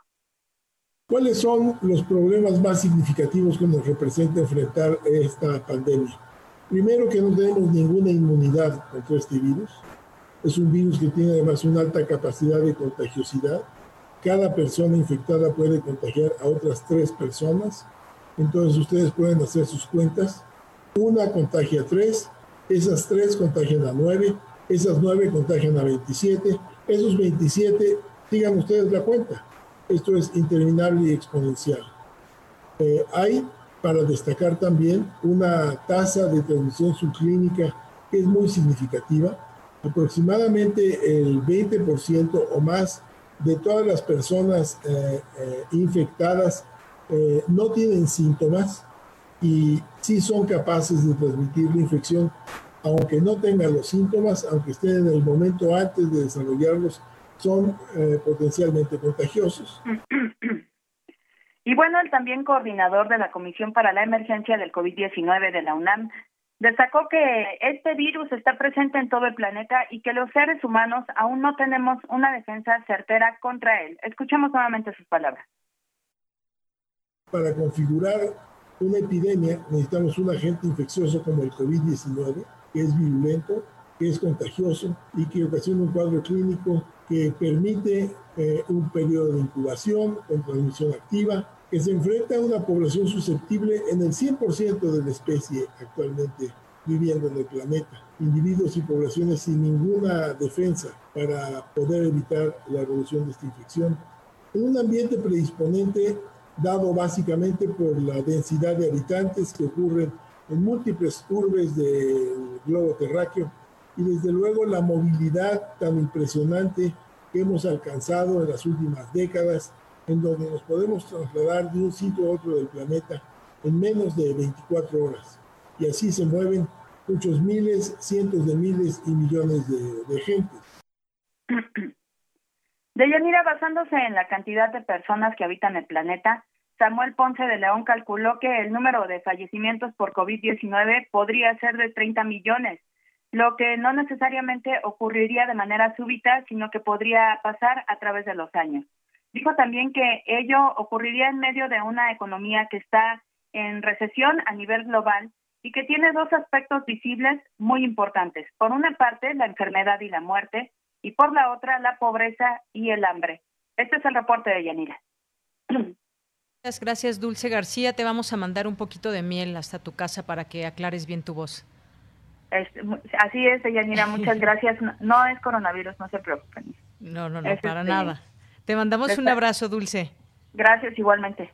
Hasta luego, muy buenas tardes. Ahí su información sobre este programa universitario de bioética y estas eh, charlas tan importantes que también pueden ser parte de nuestro cotidiano, poder escuchar también lo que está pasando desde nuestra universidad. Bien, continuamos y nos vamos ahora con las olas y sus reflujos de Cindy Pérez Ramírez, que nos va a presentar en esta semana de las eh, hablar sobre las formas de violencia que existen en línea y cómo podemos cuidarnos. Así que eh, nos tiene dentro de esta sección una plática con Irene Soria. Adelante. Las olas, y sus reflujos. Y sus reflujos. Bienvenidas y bienvenidos al espacio Las olas y sus reflujos. Hoy platicaremos de los diferentes tipos de violencia a las que nos podemos enfrentar en línea. Tendremos avances jurídicos y recomendaciones. Iniciamos. El 23.9% de la población mayor de 12 años usuaria de Internet en el país, equivalente a 24.258.000 personas, fue víctima de ciberacoso, según un informe del INEGI. De quienes sufrieron algún ataque, las mujeres fueron las más afectadas, ya que 24.2% declaró que recibió ataques digitales de diversos tipos.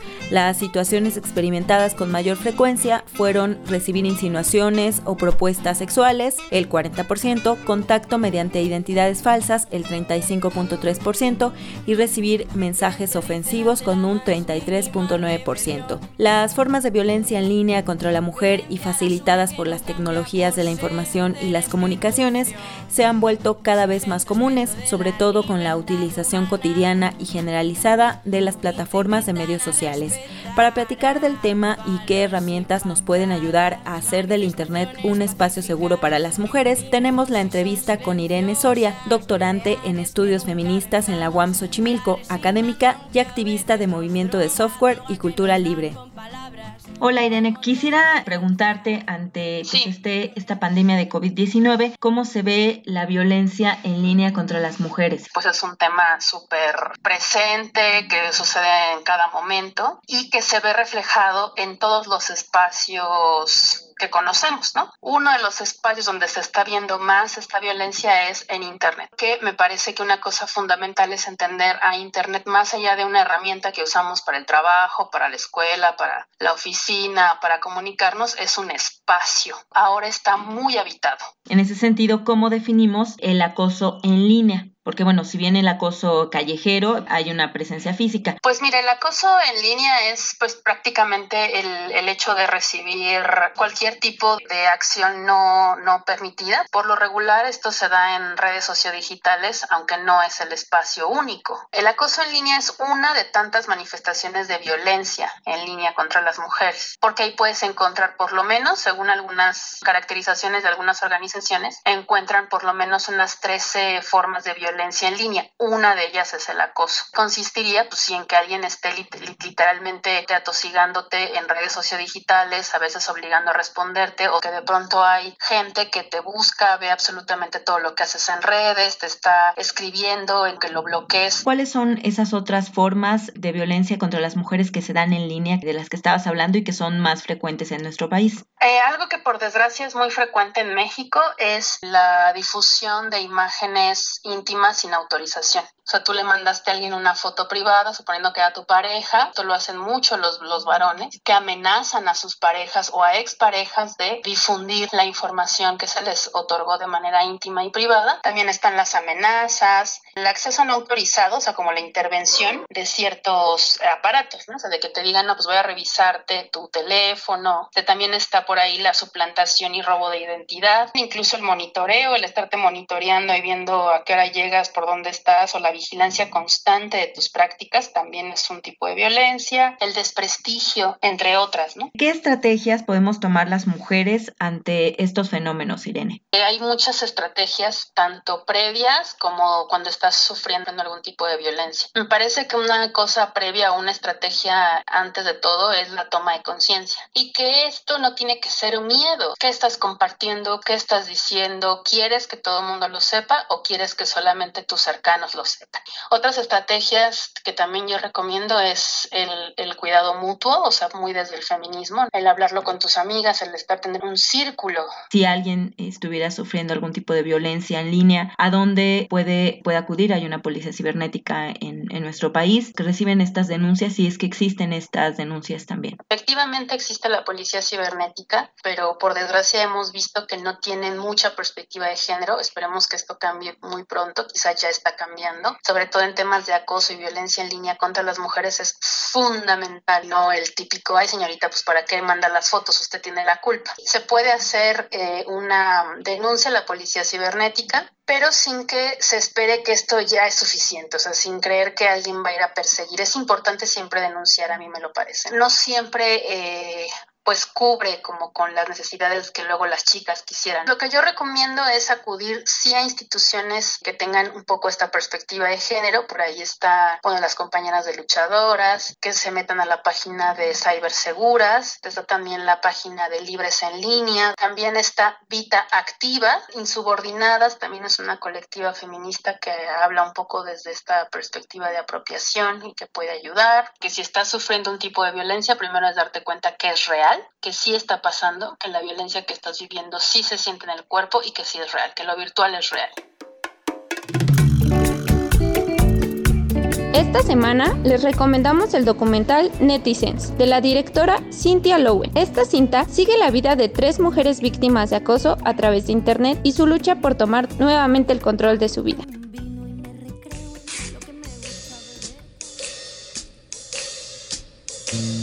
¿Cómo vamos? El Congreso del Estado de Guanajuato inició ayer una serie de debates virtuales para analizar iniciativas sobre la despenalización del aborto. Cabe recordar que en el 53% de los casos de hostigamiento por Internet no se logró identificar al agresor.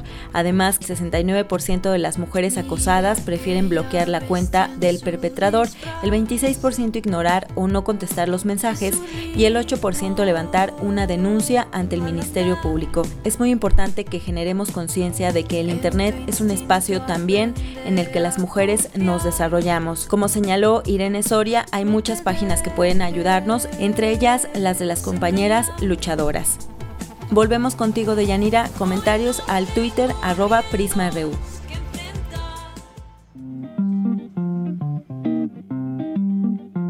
Las olas, y sus reflujos.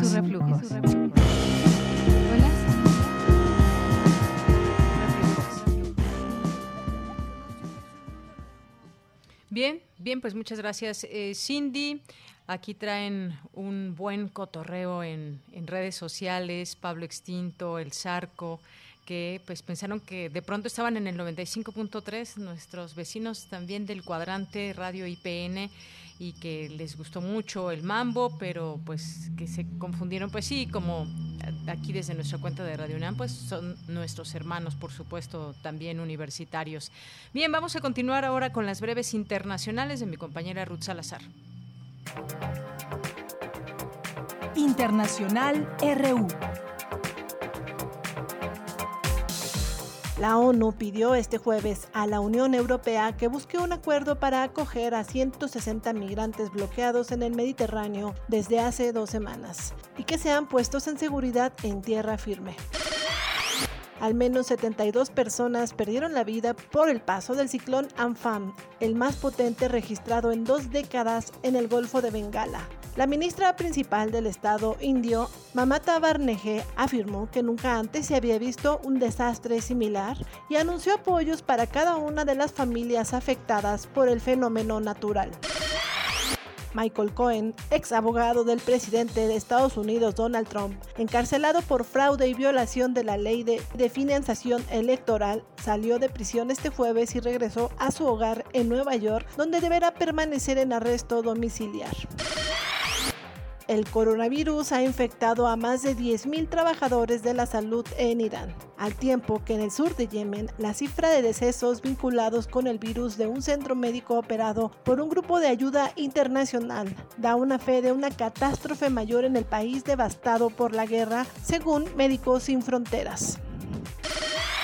El presidente de Guatemala Alejandro Yamatei, aseguró que Estados Unidos no es un aliado para el país centroamericano en la lucha contra la pandemia y recriminó al gobierno de Donald Trump la deportación de migrantes contagiados de COVID-19. El expresidente de Bolivia, Evo Morales, exigió al gobierno de facto de Yanín Añez más transparencia sobre los procesos relacionados con el enfrentamiento de la COVID-19. Esto después del escándalo de corrupción sobre los 170 respiradores que llevó a la destitución del ministro de Salud, Marcelo Navajas. El Partido Socialismo y Libertad de Brasil presentó en la Cámara de Diputados una nueva petición para destituir al presidente Jair Bolsonaro, con lo que ya se suman más de 30 solicitudes.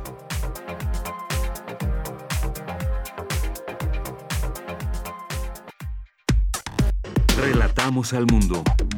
Relatamos al mundo. Bien, continuamos, son las 2 de la tarde con 33 minutos y le quiero dar la bienvenida a este espacio al maestro Rubén Ruiz Guerra, que es maestro en Historia de América y director del Centro de Investigaciones sobre América Latina y el Caribe, el CIALC de la UNAM. Maestro, es un gusto saludarle, buenas tardes. Hola, buenas tardes, Deyanira, qué gusto estar contigo y con tu público nuevamente. Muchas gracias, maestro. Pues ahora vamos a platicar de pues una parte de lo que están sufriendo eh, muchos trabajadores latinos en Estados Unidos, como sabemos, pues muchos ya con vida hecha allá, algunos pues no con todos sus papeles en orden, en calidad de ilegales muchas veces, pero pues se han vuelto también importante este núcleo desde hace mucho tiempo y ahora qué papel juegan en esta en esta pandemia? ¿Hay trabajo para ellos? ¿No hay trabajo? En fin, estamos en un momento de muchos cambios y hay también una incertidumbre en todo esto. Me gustaría que nos platicara sobre el tema, maestro.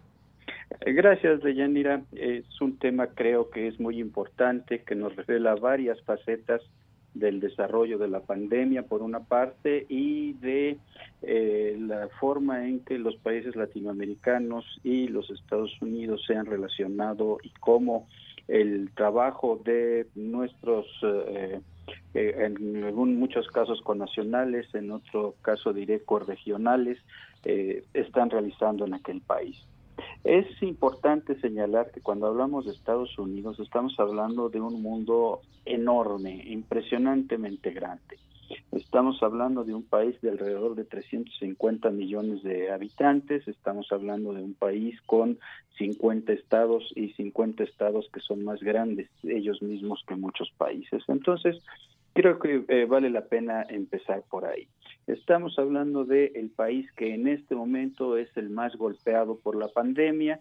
Se habla de más de un millón seiscientos mil contagios, se habla ya de cerca de 100 mil muertos en ese país y una parte muy importante de esta carga, de este costo humano, ha sido puesto por eh, los latinos, los que son recientes migrantes o los que ya llevan mucho tiempo eh, ahí en, los Estados Unidos. Tendríamos que recordar que los Estados Unidos son un país en donde el tema étnico se lleva de generación en generación.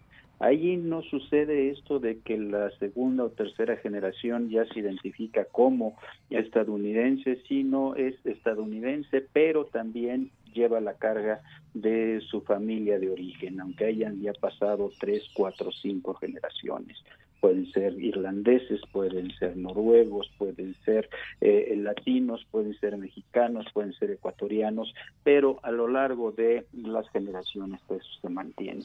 Entonces esa es la primera precisión que tendríamos que hacer. Hay alrededor de 60 millones de latinos en los Estados Unidos, de los cuales se calcula conservadoramente que 11 millones son migrantes de reciente eh, eh, llegada y que la enorme mayoría de ellos además son indocumentados, no tienen papeles para acreditar una estancia legal. Y esto va a marcar la manera en que se integran en la sociedad. Y a final de cuentas la pandemia lo que nos ha mostrado es cómo en los diferentes países las sociedades se han venido integrando o desintegrando. Una parte muy importante de estos migrantes latinos llegan a Nueva York, que es un estado que es un gran imán de migración. Los mexicanos no llegan tanto ahí, pero sí llegan de otras nacionalidades y aún de Puerto Rico, el estado libre asociado. Y ahí es en donde se ha dado una muy clara muestra del golpe que la pandemia ha dado a estos migrantes. Medios internacionales de enorme prestigio, de enorme importancia, han llamado la atención al respecto. Estamos pensando dentro de los Estados Unidos, el Times de Nueva York, la cadena CNN, fuera de los Estados Unidos, estamos hablando de la BBC de Londres, de Deutsche Welle, eh, alemana, en fin, han puesto el énfasis en que ha habido un golpeteo sumamente fuerte. Si le hacemos caso a las cifras que ha dado el alcalde de la ciudad de Nueva York, de un eh, eh, del total de muertos que ha habido ahí, que son poco menos que 30 mil, y aquí tendríamos que recordar que con esos poco menos de 30 mil ha habido más muertos en Nueva York que en Brasil, México y Perú, que son los países latinoamericanos eh, eh, que más han sido golpeados por la pandemia. Yo sé que el tema de los, las cifras siempre es errático, siempre nos puede generar problemas, pero es simplemente para darnos una idea de la magnitud de esto. Bueno, de esos eh, 30 mil eh, eh, personas, casi 30 mil personas que han muerto en Nueva York, de acuerdo a las cifras del, del alcalde de la ciudad, Bill de Blasio, el 34% han sido latinos. Eso es algo eh, muy, muy fuerte, pensando en que eh, no hay una, no es proporcional a la cantidad de latinos que hay en la región. Esto es singular, ha habido otros estados en donde el golpe no ha sido tan fuerte o aún ha sido eh, menor. Pensemos, por ejemplo, en eh, eh, California, en donde el 39% de la población es latina, pero el 36% representa la cifra de fallecidos ahí, o en Texas, donde el 40% de la población es latina y el 26% ha aportado a la cantidad de personas fallecidas en la región.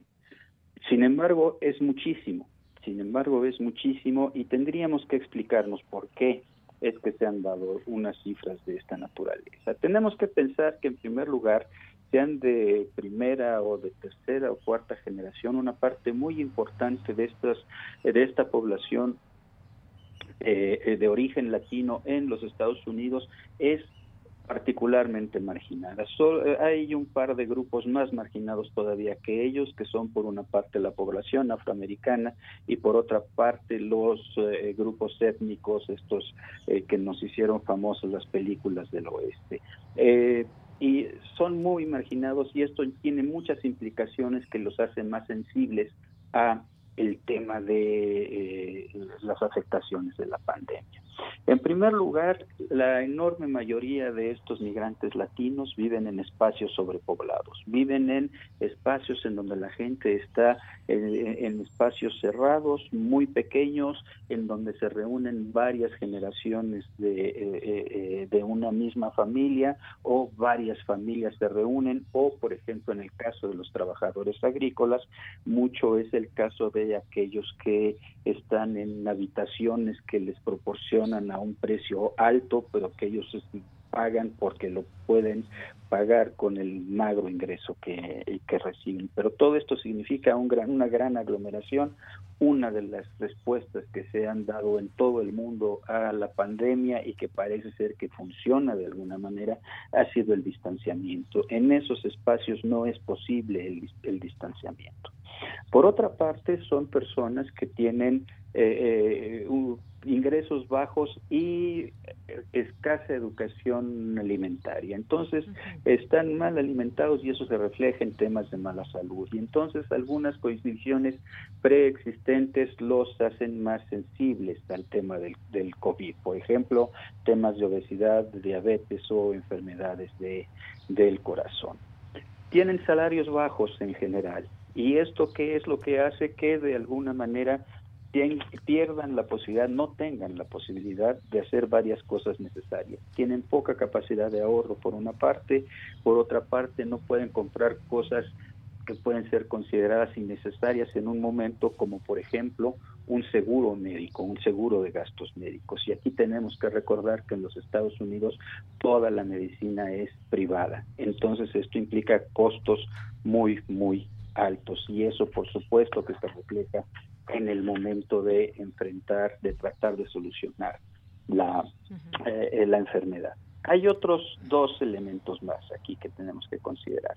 Por una parte, como son parte de sectores marginados, aceptan salarios eh, eh, más bien bajos, pero desarrollan trabajos que han sido catalogados esenciales, estos que no deben parar para el buen funcionamiento de la sociedad. Estamos hablando de limpieza, estamos hablando de transporte público, estamos hablando de trabajo en supermercados, estamos hablando en eh, el recoger fruta y verdura en los campos, estamos hablando de participar en las procesadoras de alimentos. Todos esos son espacios de trabajo que son sumamente peligrosos para el contagio.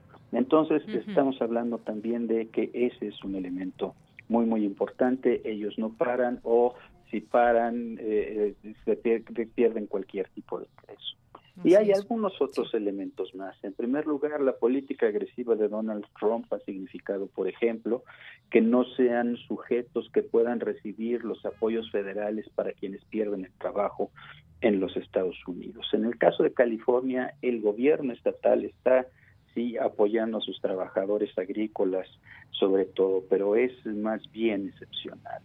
Temen a la deportación, hay muchos casos, la BBC reporta muchos casos, por ejemplo, de gente que está trabajando en el sector salud, pero que tiene un enorme miedo a que en un momento determinado lo puedan deportar, como esto que decían ahora en las noticias de que están regresándole a Guatemala personas enfermas del, del COVID, ¿no? Altas tasas de desempleo, creo que ya lo dije. En fin, estamos hablando de una situación en la cual son sumamente vulnerables y la única respuesta que se ha podido tener es la que ellos mismos, organizaciones sociales que se han eh, reforzado, vamos a decirlo así, ya tenían un trabajo ahí, pero que han incrementado el esfuerzo para atender a quienes han perdido trabajo, no tienen cómo conseguir alimento, aquellas familias que han perdido a uno de sus sostenes económicos. Claro, y sobre todo también otro elemento que están lejos de casa. Muchos de estos migrantes tienen su familia en los distintos países de donde son, en el caso también de los eh, de los mexicanos que se encuentran allá, algunos que pues desafortunadamente ya perdieron la vida y todo esto también eh, maestro en cuanto a los flujos migratorios que han cambiado también esas eh, formas, esas maneras también de, de traslados, de internamiento, por ejemplo en el caso de México han cambiado y el muro también ahora ahora quizás sea también este enemigo invisible, un virus que ha detenido también en gran medida esa, esa migración tan constante que se estaba dando eh, por México. Totalmente de acuerdo contigo, Deyanira. Ese es un tema muy, muy importante que no sabemos cómo se va a reconformar la sociedad. Bueno, en general las sociedades en el mundo, pero en el caso de la sociedad norteamericana no sabemos cómo se va a reconformar.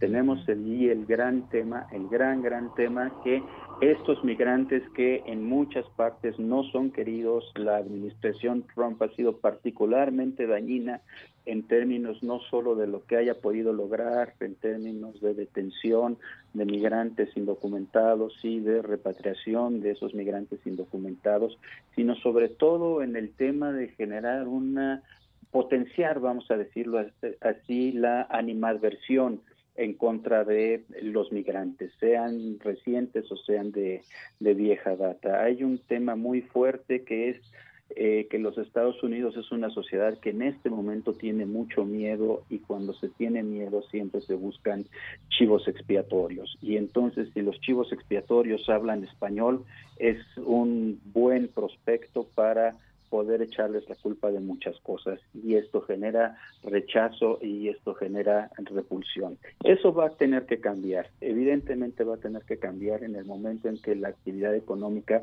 se restablezca. Los Estados Unidos han sufrido de una manera muy fuerte el paro de la actividad económica. En la medida en que esto se recupere, creo que eh, eh, se va se va a, a, ver más espacio para nuestros migrantes. Aquí el tema es qué tanto queremos que nuestra gente migre. Yo creo que esa es una de las grandes tareas que tenemos nosotros por delante. Muy bien, maestro, pues muchas gracias por conversar con nosotros sobre este tema. Nos dice por aquí Lil Morado, comenta una amiga de San Diego, California, que los neoyorquinos no tomaban muy en serio lo de la pandemia. Qué triste hoy con tantas muertes. Bien, maestro, pues muchísimas gracias por acompañarnos en este, en este jueves 21 de mayo. De que al contrario, siempre es un privilegio estar contigo y con tu público. Igualmente para nosotros, maestro. Hasta luego. Hasta luego. Muy buenas tardes. Gracias al maestro Rubén Ruiz Guerra, que es maestro en Historia de América y es director del, Centro de Investigaciones sobre América Latina y el Caribe. Arroba UNAM los pueden, lo pueden seguir a este centro a través de esta red social de Twitter. Y también le, le mandamos un saludo a Silvia Gabriela Romo y a Monse Magia, que nos dice que su abuelo era activista del Politécnico Nacional.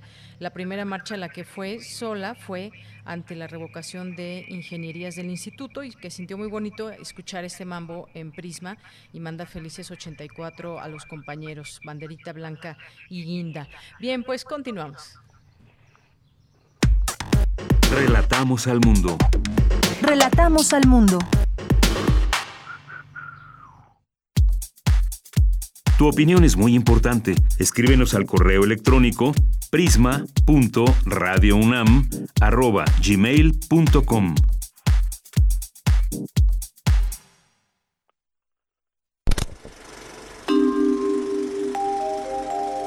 Cine Maedro.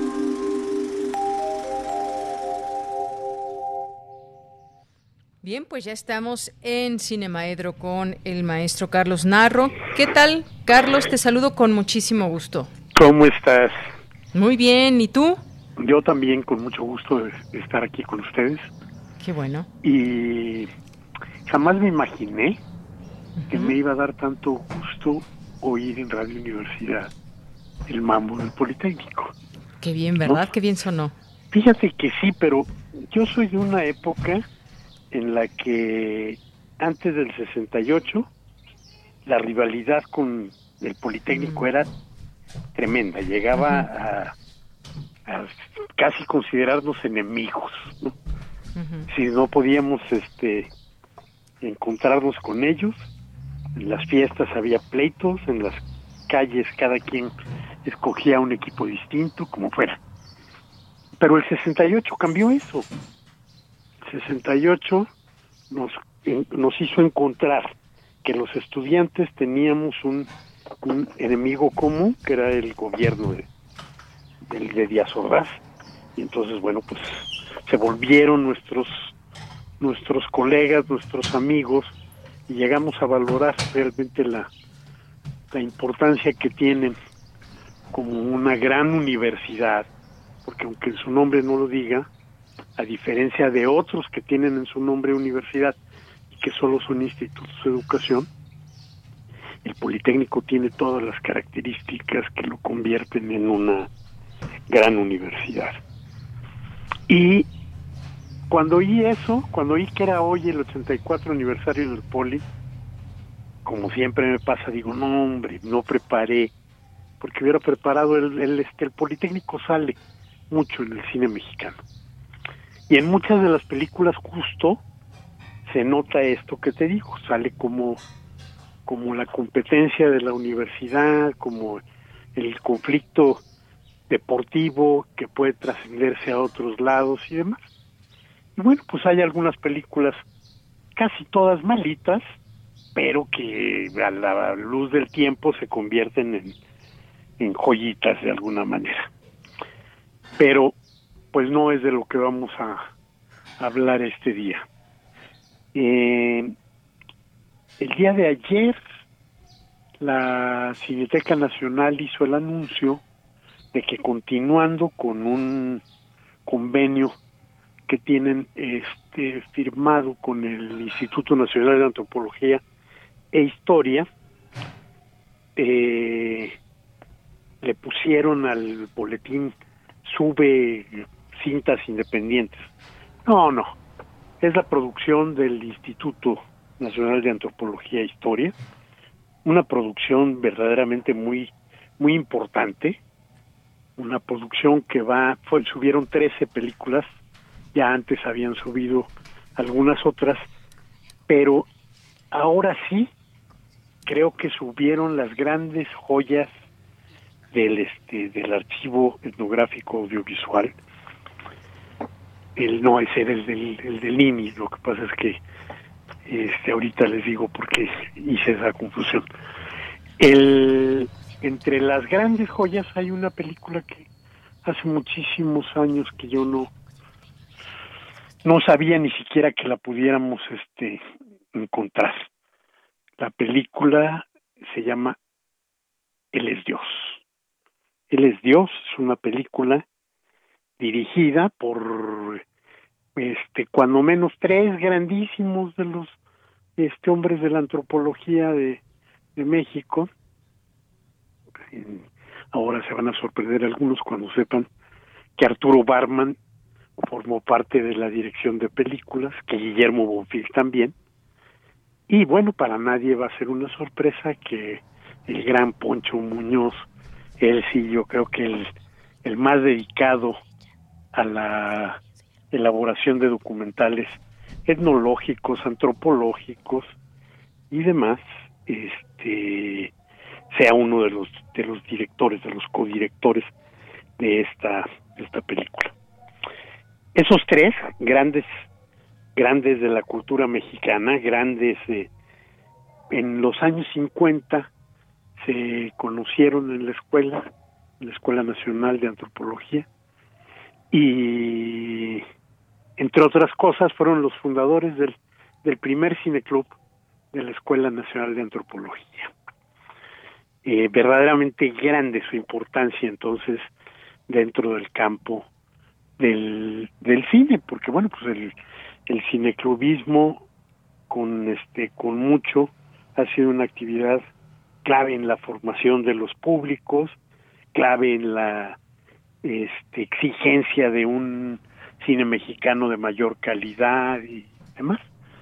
Entonces, bueno, pues este, el que estuvieran ellos tres juntos, a Guillermo Bonfil, yo creo que todo el mundo lo recuerda, por un libro que todo el mundo cita el, por el título y que yo creo que pocos han leído, porque el este México Profundo, cuando escucho que este alguien dice el Estados Unidos profundo, digo, pues no entiendo a qué se refiere, ¿no? O sea, obviamente quiere decir que no leyeron el México profundo, que se refiere a eh, la sobrevivencia de toda esa cultura centenaria en, en esta en esta sociedad, en esta sociedad que mira hacia el hacia el occidente, que mira hacia que, que mira hacia Europa, que mira a otros lados y que no se da cuenta de esas profundas raíces que tenemos en donde toda la cultura indígena pues de alguna manera permea muchos de los territorios y a veces este lo, lo despreciamos o no queremos darnos cuenta. Este Arturo Barman, eh, muy conocido también por sus textos sobre el campo mexicano, yo creo que mm, ayúdame a recordar eh, los campesinos hijos predilectos del este del régimen eh, y hay uno de Morelos sobre los campesinos de, de Morelos también.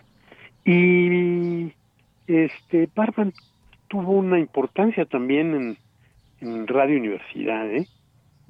Él anduvo grabando música en comunidades indígenas, en lugares apartados, en los que cargaba su este su Bucher, era la, la grabadora que tenía, este era lo ligero pero pesaba algunos kilitos de carrete y a lomo de mula, de caballo, este, a pie recorriendo brechas y demás, hizo un interesante este archivo musical. Y bueno, pues el gran Poncho Muñoz, que verdaderamente me hace feliz haber tenido la oportunidad de disfrutar de su amistad, ¿no? Una amistad que también tiene que ver con Radio Universidad, porque este eh, José Rovirosa, que llegó a ser director de la Escuela de Cine, también un gran documentalista, el premio de documental de la de la Filmoteca lleva su nombre, eh, me distinguió con su amistad y me llevó con sus amigos. Y sus amigos eran gente enorme, ¿no?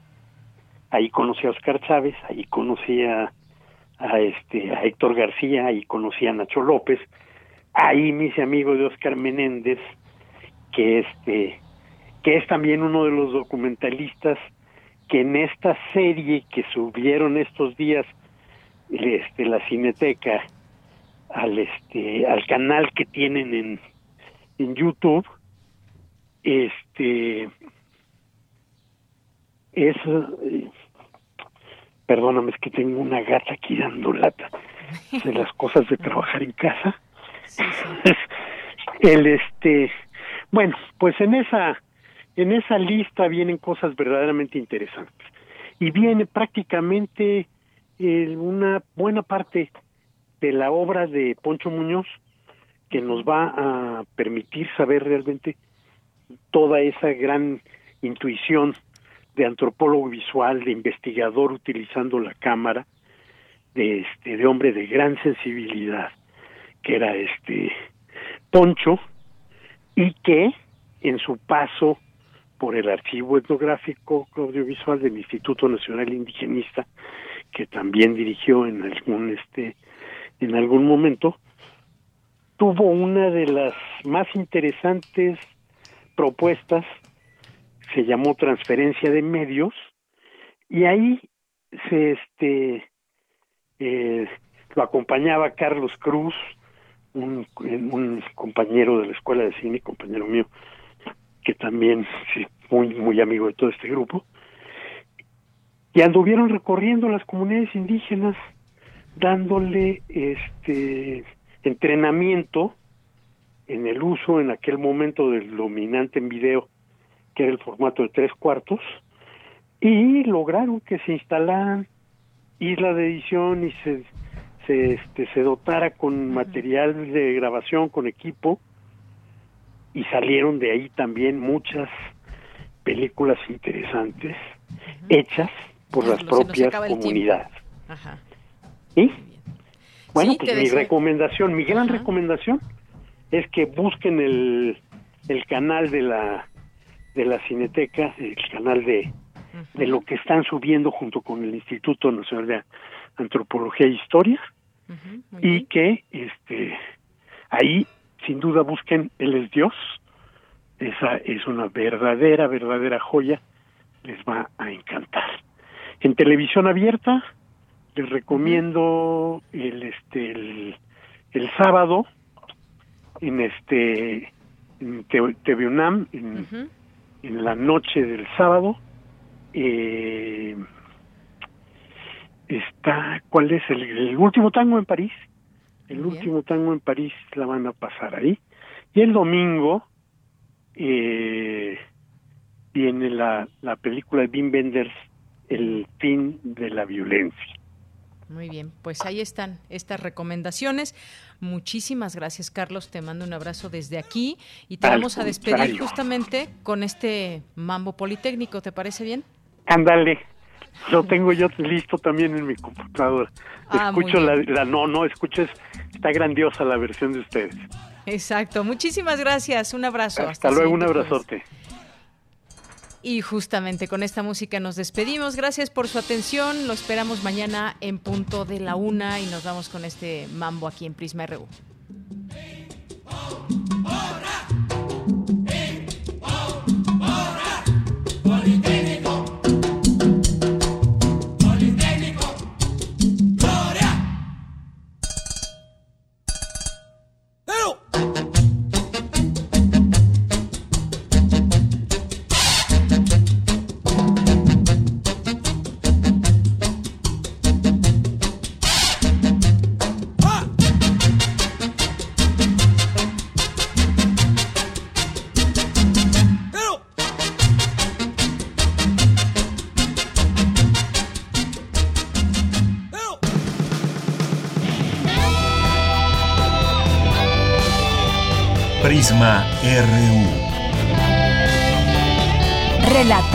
Al mundo.